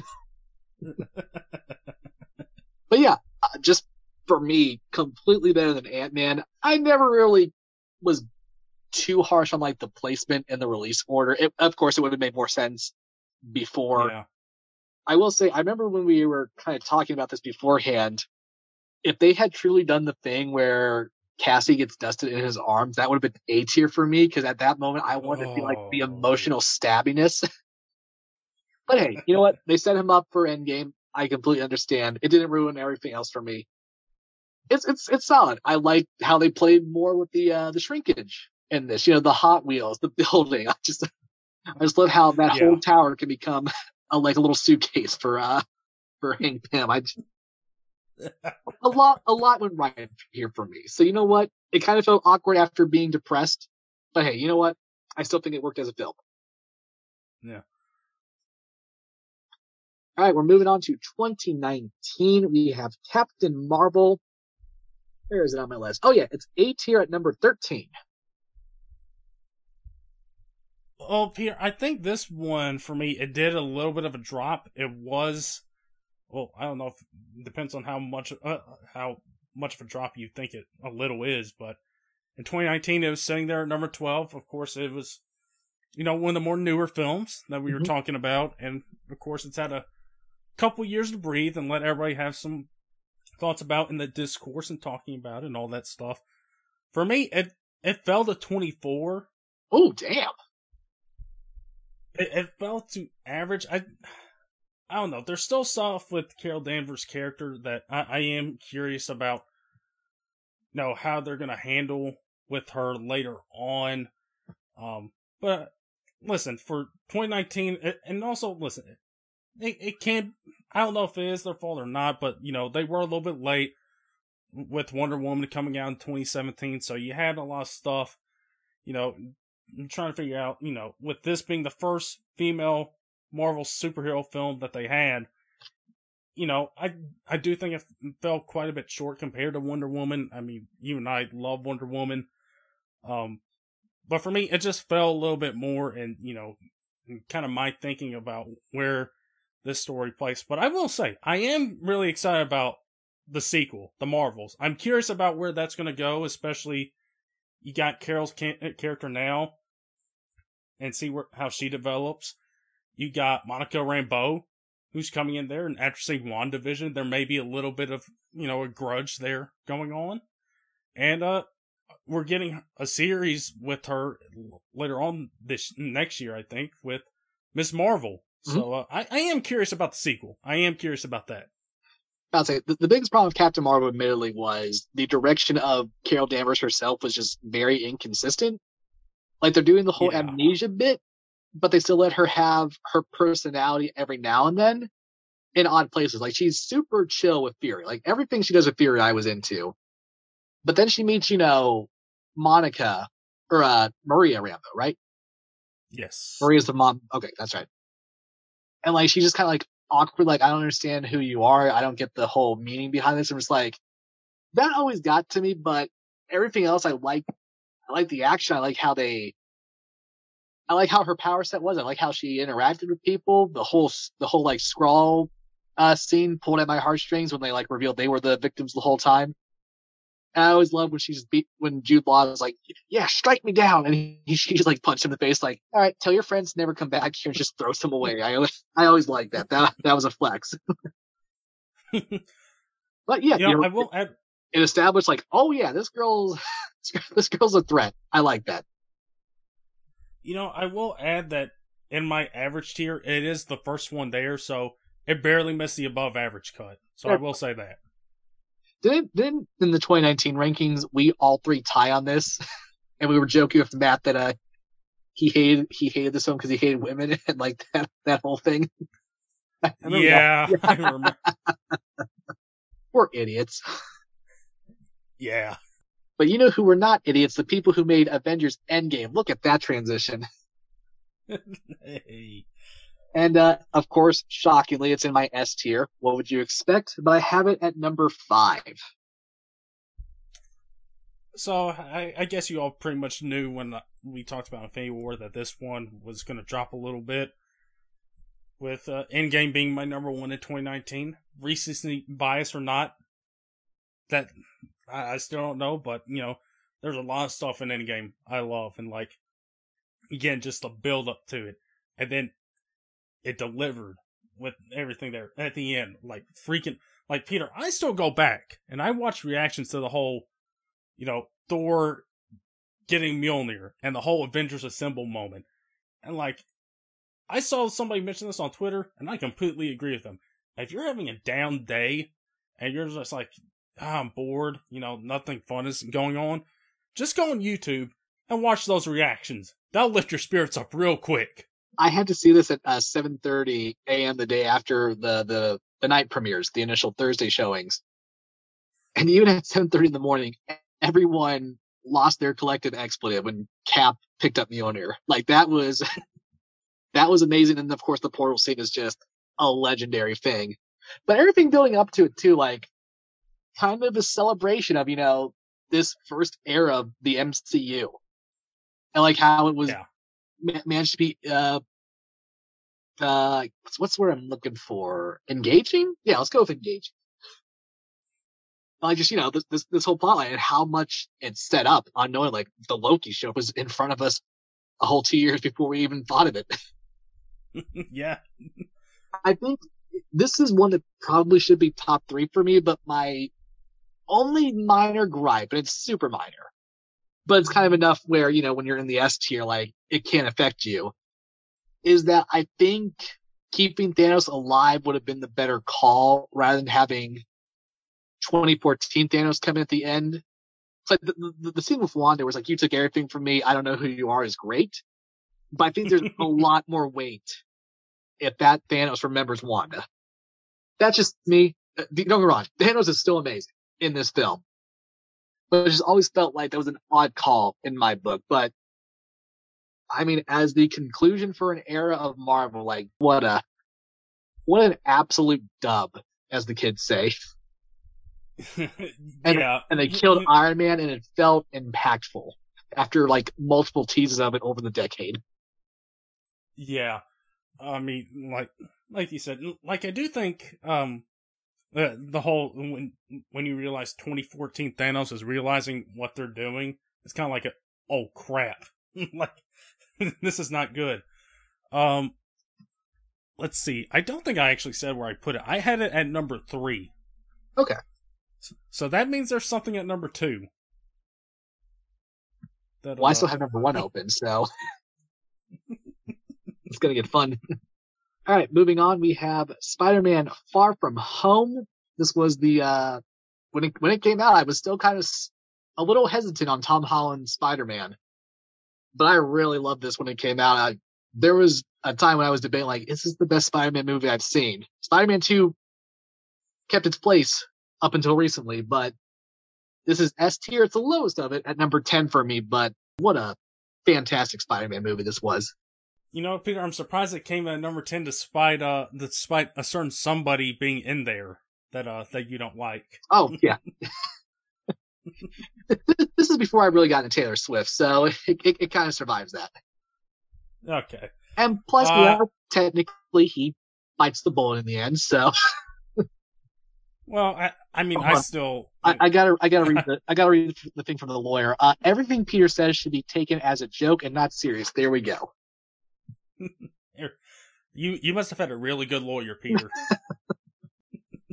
one that one that's catching bricks. I think he may be blind. I think he may be a superhero. He has to be blind to work with me, though.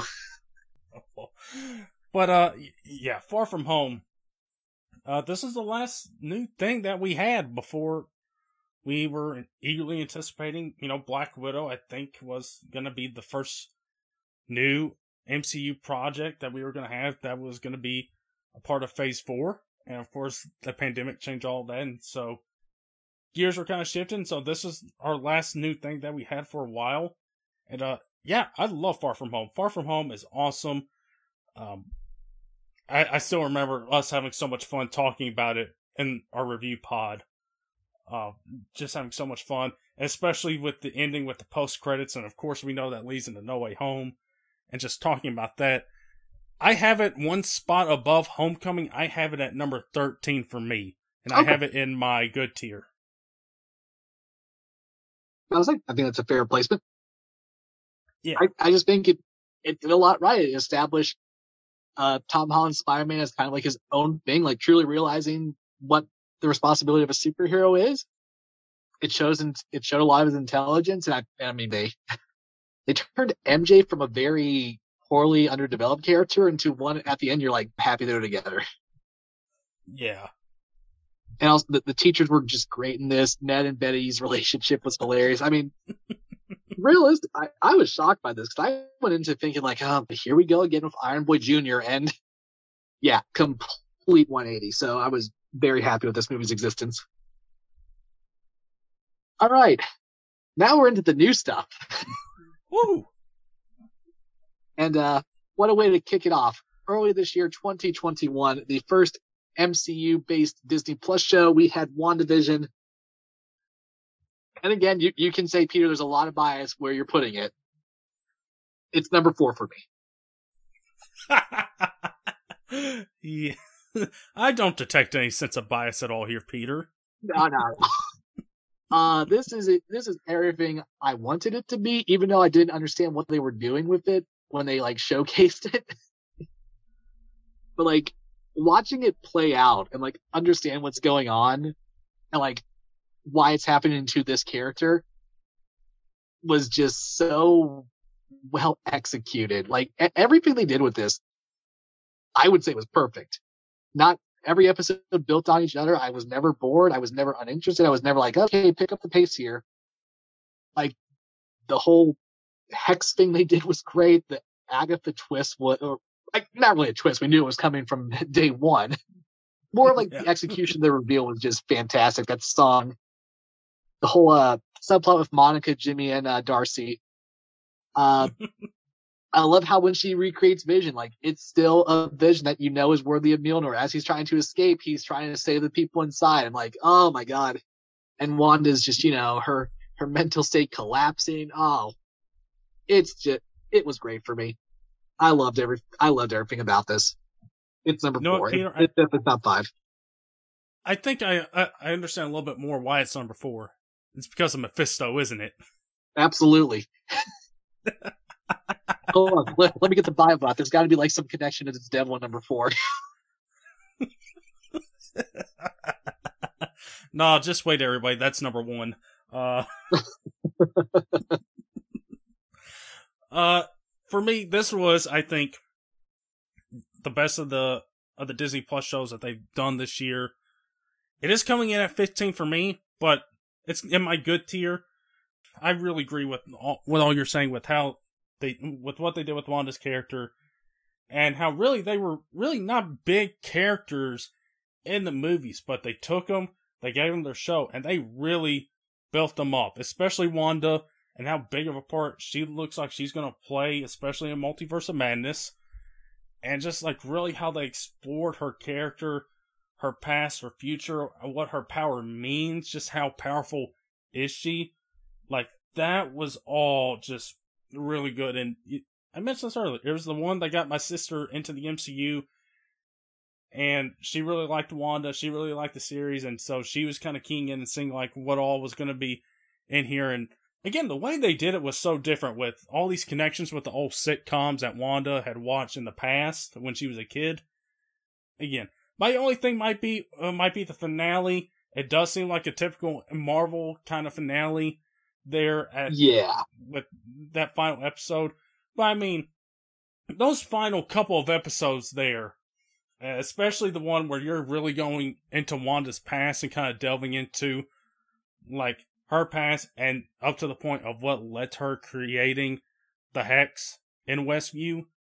I, like I thought episode eight was awesome, but oh. overall in general, that penultimate episode was I would that's that's that's the highest quality Marvel can reach. I mean, the whole line of like what is what is uh grief if not love persevering, like just this whole like the, the whole joke of like, yeah, she someone needs to take this woman to therapy now. like like yeah. even Agatha was like feeling for her like as she's going through like her memories.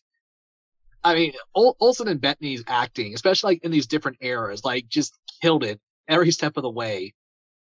The, the Ralph the Ralph Bohner thing kind of was a little for, for, me it wasn't terrible. I can understand the disappointment for people, but like that reveal to end that episode no. before the Halloween episode was just that was shocking. like that's yeah. genuinely especially where we like we knew multiverse was coming. We didn't understand like how it was gonna work, but like seeing that was just that was a mind-boggling thing for a whole week, and I I will always remember that. I will say because it is a mini series and like you're gonna have to dedicate more time than you would to you know than just a film uh, like a like Infinity War on its own. I can see for a lot of people that like maybe lowers a bit. It's like it's kind of hard to go back to, but I mean, let's be real. You people know me by now. If one is in, I'm gonna I'm gonna I'm gonna take it. I'm gonna take the bullet of you know nine hours of watching over a day or two. All right, moving on to Falcon and the Winter Soldier. Uh, for some reason, I can't remember why I wasn't on that pod. I think it may have been work again. Yeah. Probably. I, I yeah, don't know what my right. life is anymore. Uh, I have it in the B tier at number 18. It's a step down from WandaVision, sure, but everything it needed to do, it did well. Uh, the establishing the establishing of uh, Sam Wilson as Captain America, just like that whole will they, won't they bit, which actually I kind of started believing too. Like maybe, maybe, yeah, maybe they should retire the Cap, and of course he becomes Cap at the end. Spoiler alert. Uh, some the stuff with Bucky was great. I really wish there was more to that. You know, reveal to the old man that he killed his son. Like when they introduced that in episode one, I was like, oh, this is gonna be dope. And it was just like, eh, hey, dude, I uh, I killed your son. LOL.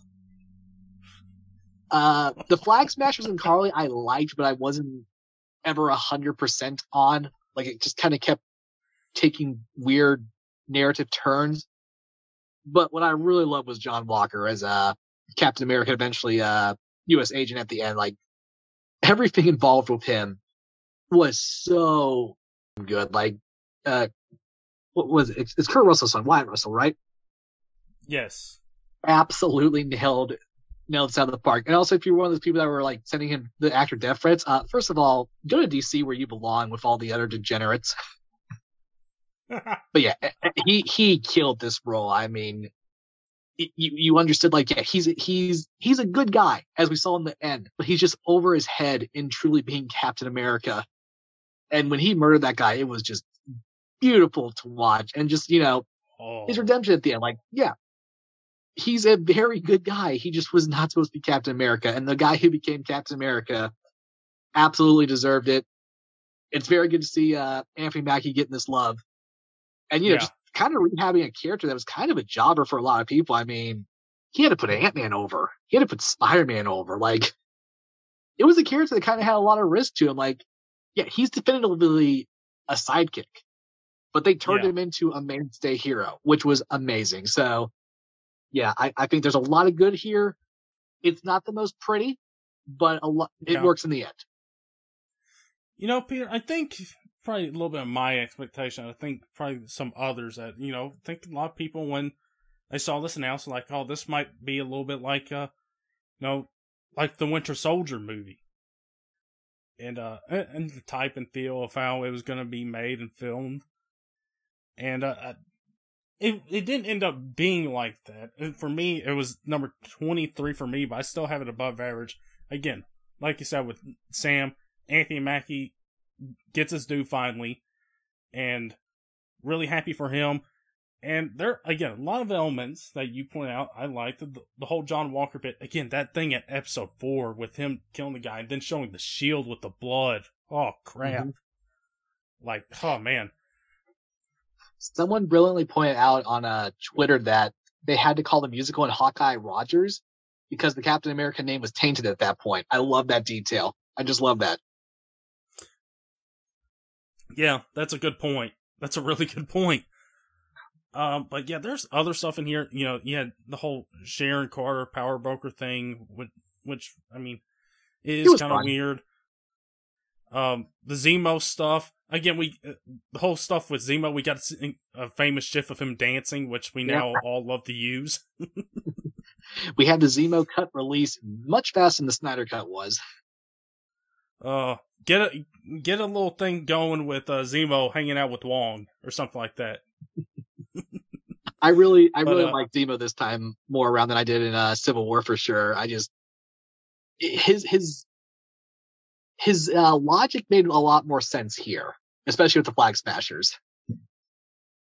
Yeah, because I mean, that he wants to make sure there's no super soldiers out there. He he doesn't like them. He he, he wants to get rid of them, and so And yeah, in a way, he kind of wins in the end, in his mind. Yeah, yeah. I mean, yeah, he's he is in prison, but in in the end, he does get what he wants.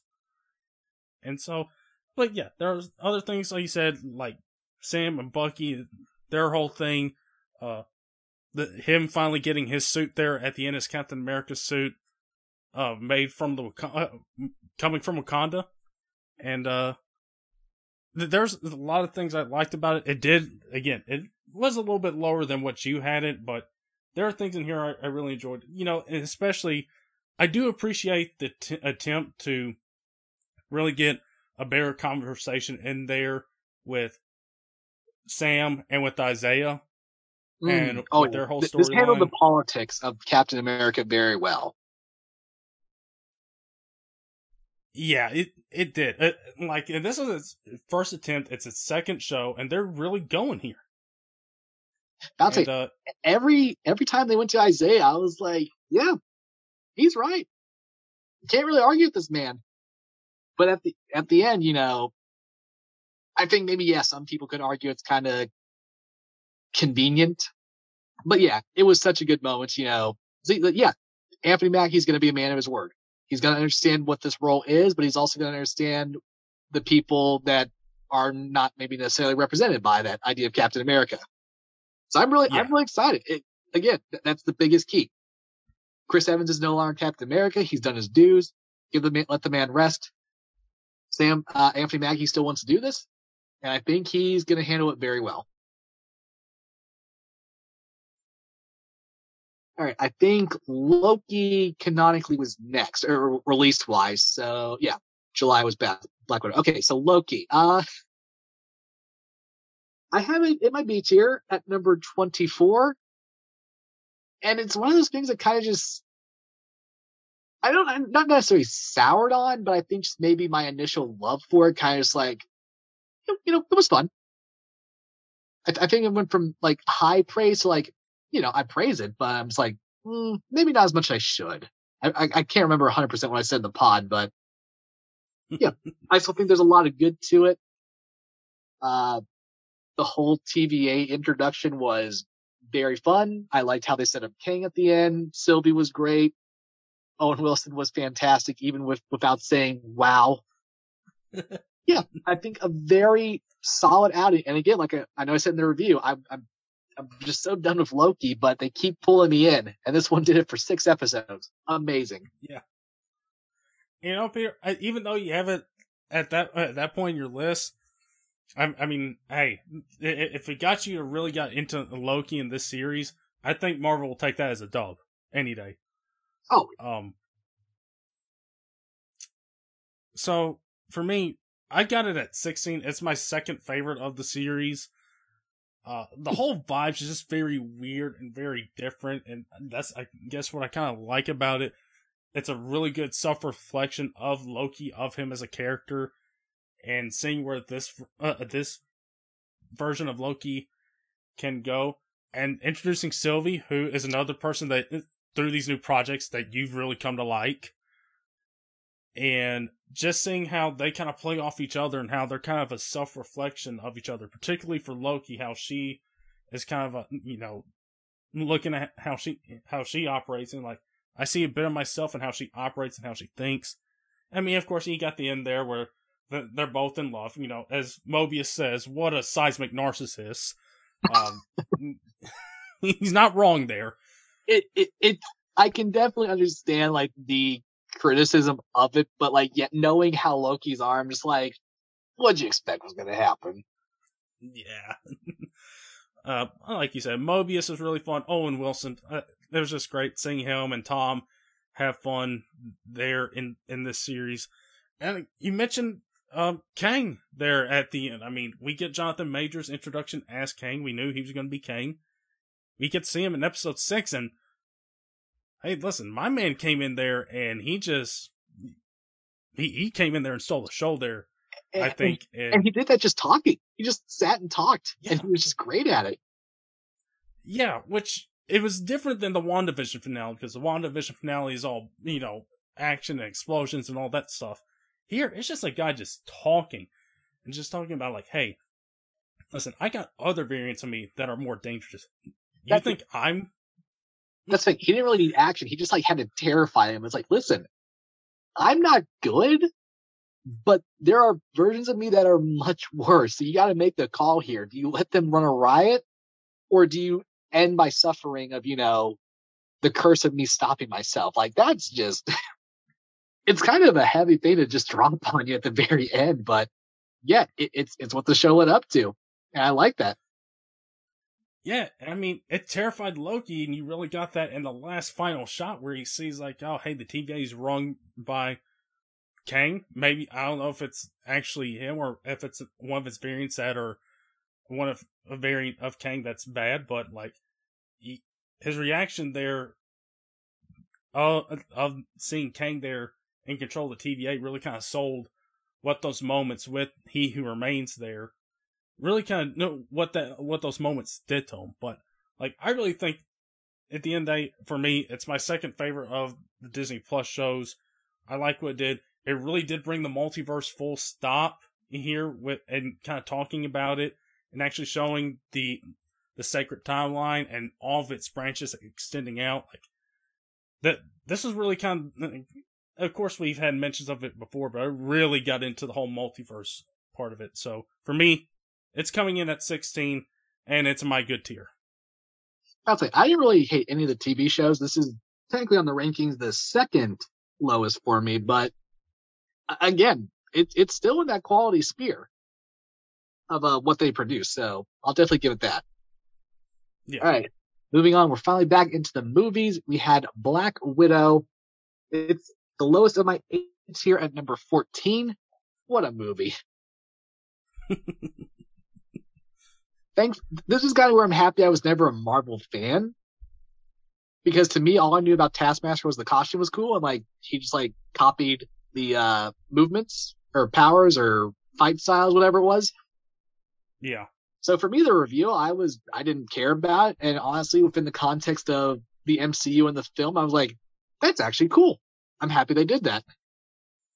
But even yeah. if you're like a little butthurt about it, I mean, so much of the film is just so that opening, the the opening credits and like the whole the whole scene before it was just absolutely wonderful. Like uh, my my biggest complaint with this film, it could have been an S tier for me if it just remembered to stop being a Marvel film sometimes. and like let it be this like family drama, like family spy drama. I mean, yeah. again, Florence was just on fire in this. She played off Scarlett well, who again, this was probably like the the seventh, eighth time she's been Black Widow. Yeah. and just kept the pace going. David Harbour as Red Guardian. I wish, you know, he kind of he could have been a little more than a a laugh factory, but he sells it so well there. I love I'm I love emotion in these movies, and that when he's singing American Pie, like si- signify like, listen, I know we weren't a good family. It was only two years, but I remember those days. I was like, it's so good. It's absolutely brilliant. I, I love the I love the Red Room. I love the Widows. Oh, I, I just loved it. I love this film. So for me, it's going to be a little bit lower. It's 20th for me, but it's coming in my above average tier. But like I said, in, in, introducing brand new characters who you immediately really like and fell in love with, like Yelena, like Red Guardian, and finally getting a proper Black Widow film, a really good send off for ScarJo. And of course, I mean, you had all the stuff transpiring after that with her and Disney, but listen, I'm glad she got she got her movie. And like you said, she's been Black Widow seven or eight times, and she hasn't gotten her own movie. I'm glad she's finally got it, and uh, it was long overdue for me. Again, it's going to come at 20, and it's going to come in above average. But there's a lot of stuff with there about this film that, like, I really like, same as you. We're back to TV. This is one I think we somewhat debated if we should include it, but well, now we know what the uh, Multiverse of Madness uh, teaser. Yes, we have to include it. And pretty much if it's Disney Plus and MCU, we have to watch it. No questions asked. like that, that Guardians Holiday special is going to be, uh, super required reading probably. It's probably going to introduce Galactus for all we know. but yes, we are talking about what if it's animated, but is clearly setting some stuff up that, you know, they can't really do in live action at the moment because there's just too many variables, which is fine this is a kind of a tough one to judge because it doesn't really become a cohesive story to the very end. But with what they did, I liked pretty much most of it. Some is better than others, of course. Yeah. But how it becomes an overall story at the end, I thought was pretty good. This is the last of my B tier at number 25. Oh, wow. I have it a little bit lower. I got it at uh 27 for me. I think it was just average. There were some that I liked, some that, you know, were fine. the Doctor Strange episode that you mentioned with Strange Supreme was probably the best episode of them all. You get Captain Carter in here. Um, you get the whole zombies episode, which I know a lot of people really like the what if zombies thing in the comics. So I know there's a lot of people that are happy to see that come to fruition. And then the other standout for me was Ultron in a in What If. Like, oh, my, holy crap, that was dark. Oh man, maybe maybe it's good we didn't get that in Age of Ultron. Maybe maybe that would have uh, scared a little too many people away from Marvel. yeah, that, that's probably that's a good call. You know what? I, would rather have uh, murder Superman and murder Batman than uh what, they're doing over there in Marvel Land. it, it, yeah, it, it's kind of hard to put this on the list because it's not again, it's not cohesive at all. Yeah. Like it, it tries to at the end, but like you kind of had to be a little more patient with it. But I think some of the mm-hmm. what if ideas were very fun. And again, it's multiverse, so it kind of it kind of has that get out of jail free card built into it. But I don't think you really had to use it that that often. So I think a very solid outing. Well, listen, I, I know you'll be uh ha- you'll happily be in the universe where uh, Thor's throwing parties all over the world. Just using the arch as a slingshot. What a man. That's incredible. All right, back to the movies. We have Shang-Chi, The Legend of the Ten Rings. And this is absolutely S tier for me, and it came out at number seven. Wow.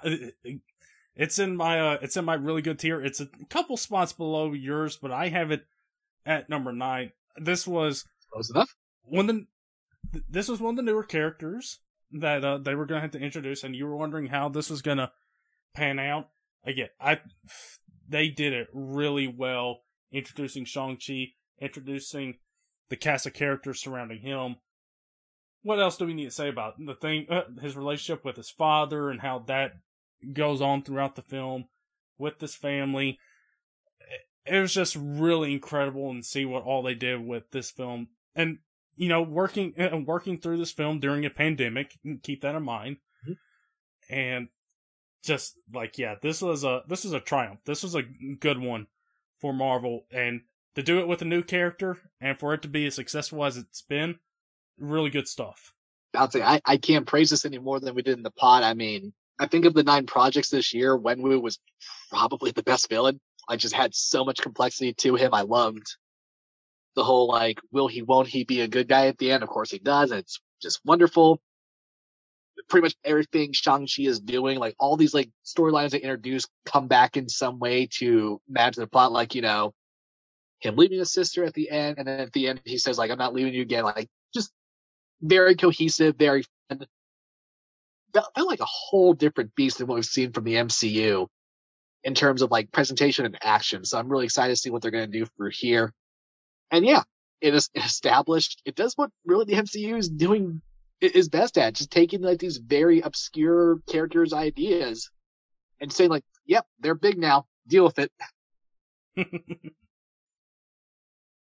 All right. Uh, oh, we're in the films again. We're we have Eternals, uh, God, we reviewed this, but I don't think we had much to say, even though we probably talked about it for 40 minutes. I have it in my C tier at number 27. I feel like that's fair.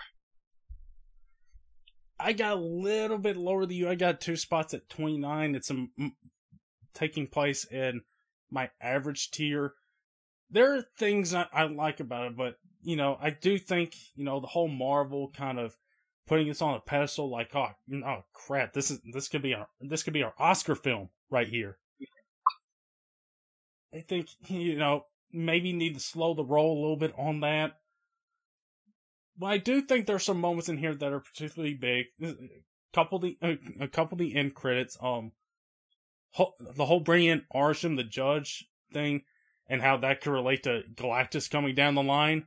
Like, oh crap, Peter, like Imagine if you're somebody in that world and you're just seeing a celestial just looking over the earth like that. oh yeah. Arishem wasn't really developed that well, but like when you saw him, especially at the end, you're, you're just like, oh boy, this this is a danger. And I love how they confirm that uh Falcon Winter Soldier is taking place during this time. So same like you're just probably working on a boat and they see look up in the sky. It's like that's a problem. that's not Yeah. good at all. no. That's a far cry from uh, fighting flag smashers. Yeah. But yeah, you know, with how they introduced the Eternals who survived, I mean, I I thought they were fun. Gemma Chan definitely established herself as the as the lead actor for that uh, group of people. We're getting another ex of Taylor Swift coming down the road with uh, Patton Oswalt as a as a troll. I'll it did its job. It's weird. It might not be the greatest, but I think it, it didn't fall on its face. I think that's the most important thing. Yeah. No. I'd say not everything could be a dub. Just ask DC. Right. no. All right. Yeah. uh, I'm gonna I'm gonna say the last, the most recent movie for last because I think it's gonna be an interesting conversation. So let's go to Hawkeye season one. I have it in the B tier, the third highest at number 17. What? Close again. I got it at number 18. I got it in my. It- It's on the first one in my above average tier. Um, I mean, again, we, we talked about it earlier. I mean, there's a lot of things to love about this, and but yeah, we rehashed it earlier on, so I don't think there there needs there needs to be a whole lot said about this. Yeah, Uh, that's why I put but- this now because you know it's kind of weird to end the list on a. Uh, oh yeah, we just talked about this. All right, see you guys. All right. the most recent film, probably one of the most anticipated of all time, for reasons that they didn't even confirm were going to be in the movie. But happened. uh, spoilers are still withstanding, even though it's crossed a billion in 11 days. So I, I feel like that's about as good as time to be like, yeah, if, if you see it, you see it. It is Spider-Man No Way Home. And you, you probably saw it coming because we haven't said it yet, or I haven't said it yet. And maybe there's recency bias. We'll see that with the 2023 list. We gotta do this again with more projects. Oh, the MC is gonna kill us. uh, I have been des- I've been desperate to see this again, but it, it's just the, the times and tickets are just not working out still 11 days later. And I just cannot get off my mind. It's everything I wanted it to be. It's the best Spider-Man film. I, I still, I, I feel so bad saying it was Spider-Man 2 because I love that movie, but it's number one. This is, for me, the best MCU movie there is. Uh, yeah, for me, it's number two. I mean, well, we just did a whole big mm, podcast talking about this film a week ago. So, this film, it, it was everything it was hyped up to be. Um, I've been like you, I haven't had a chance to see it. I mean, crap, I saw it twice on opening week, but I hadn't had a chance to see it since then. And uh, I couldn't let my sister have the upper hand on me. She had seen it three times, so uh, I I had to make sure to see it a third time to make sure I caught up to her. So I saw it for a third time last night, and uh, right on my TV as I'm talking about it, it's they're, they're playing a TV spot for it right now. Uh, Fucking you. but uh, I mean, yeah, this uh, it cements itself as a top ten, a top five MCU film for me, just with all they accomplished in here. And there's a lot of similarities between th- this and Endgame. With Endgame, it was kind of solidifying a almost ten uh, over ten year mark of what it had accomplished and its storytelling from Iron Man one to this. And Tom Holland put it best when talking about uh, the differences between these two, and talking about No Way Home. Like it's the culmination of over 20 years of Spider-Man, of live action Spider-Man, going all the way to Tobey and Spider-Man 1 and 02, and Andrew's films, and now with Tom's films. It's really a culmination of all three franchises with three different universes and coming together and putting together a good story that has a lot of emphasis on like who Spider-Man is, who Peter Parker is. And I mean, again, there's a, not a whole lot that needs to be said about this. We got a pod talking about everything with this film. It, it's clearly one of the better, it, one of the best films that they've done. yeah, it's just, I still can't believe it happened. I think, I think that's why yeah. I need to see it again, just like to truly understand, like, they actually brought Tobey Maguire and Andrew Garfield back while also bringing the villains back, but still remembering it's MCU Spider-Man and to make that like the focal point.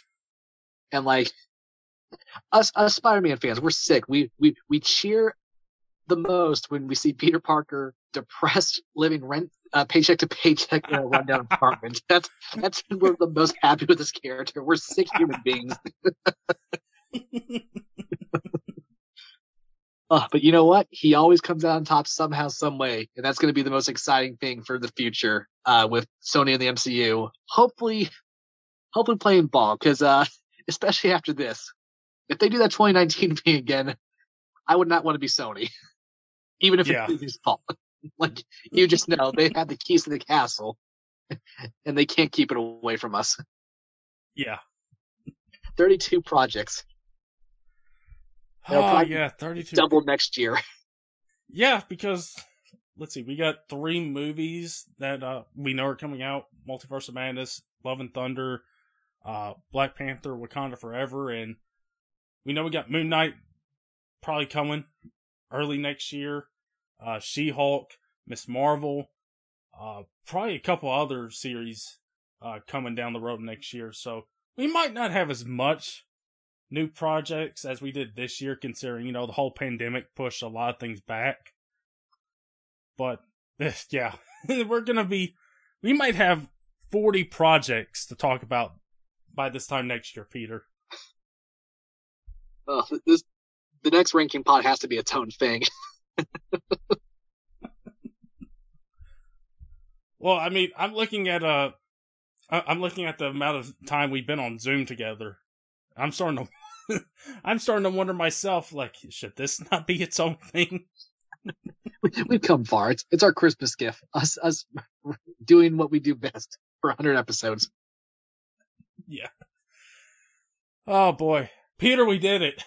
About to say, seriously, for all the listeners, thank you for 100 episodes. this definitely will keep going. Uh, there's, there's there's so much to talk about and review, and uh, we'll be at 200 before we know it, probably. Uh, I hope I hope so. You know, especially with what we got coming out 2022, uh, with the movies, shows. You know, hopefully we can get together and talk about some of those movies and shows, and, and kind of do a little 2022 preview down the road. So uh, we can kind of preview what's coming down the pipeline because there's a lot of stuff, including the thing we let off the pod with and Batman. So again, I can reiter- reiterate what Peter said enough. Thank you guys for 100 episodes. It's been a blast. It took us a minute, but uh, we're finally here at 100 episodes, and we're going to be heading off the new year with 101. So thank you guys for tuning in for all 100 if you have. And thank you guys for checking us out where you guys get your podcasts. And so, again, last part of the year. So hopefully you guys have a happy new year. Have a great 2022. And we, we will be back next year. And that's when we'll talk to you all next time.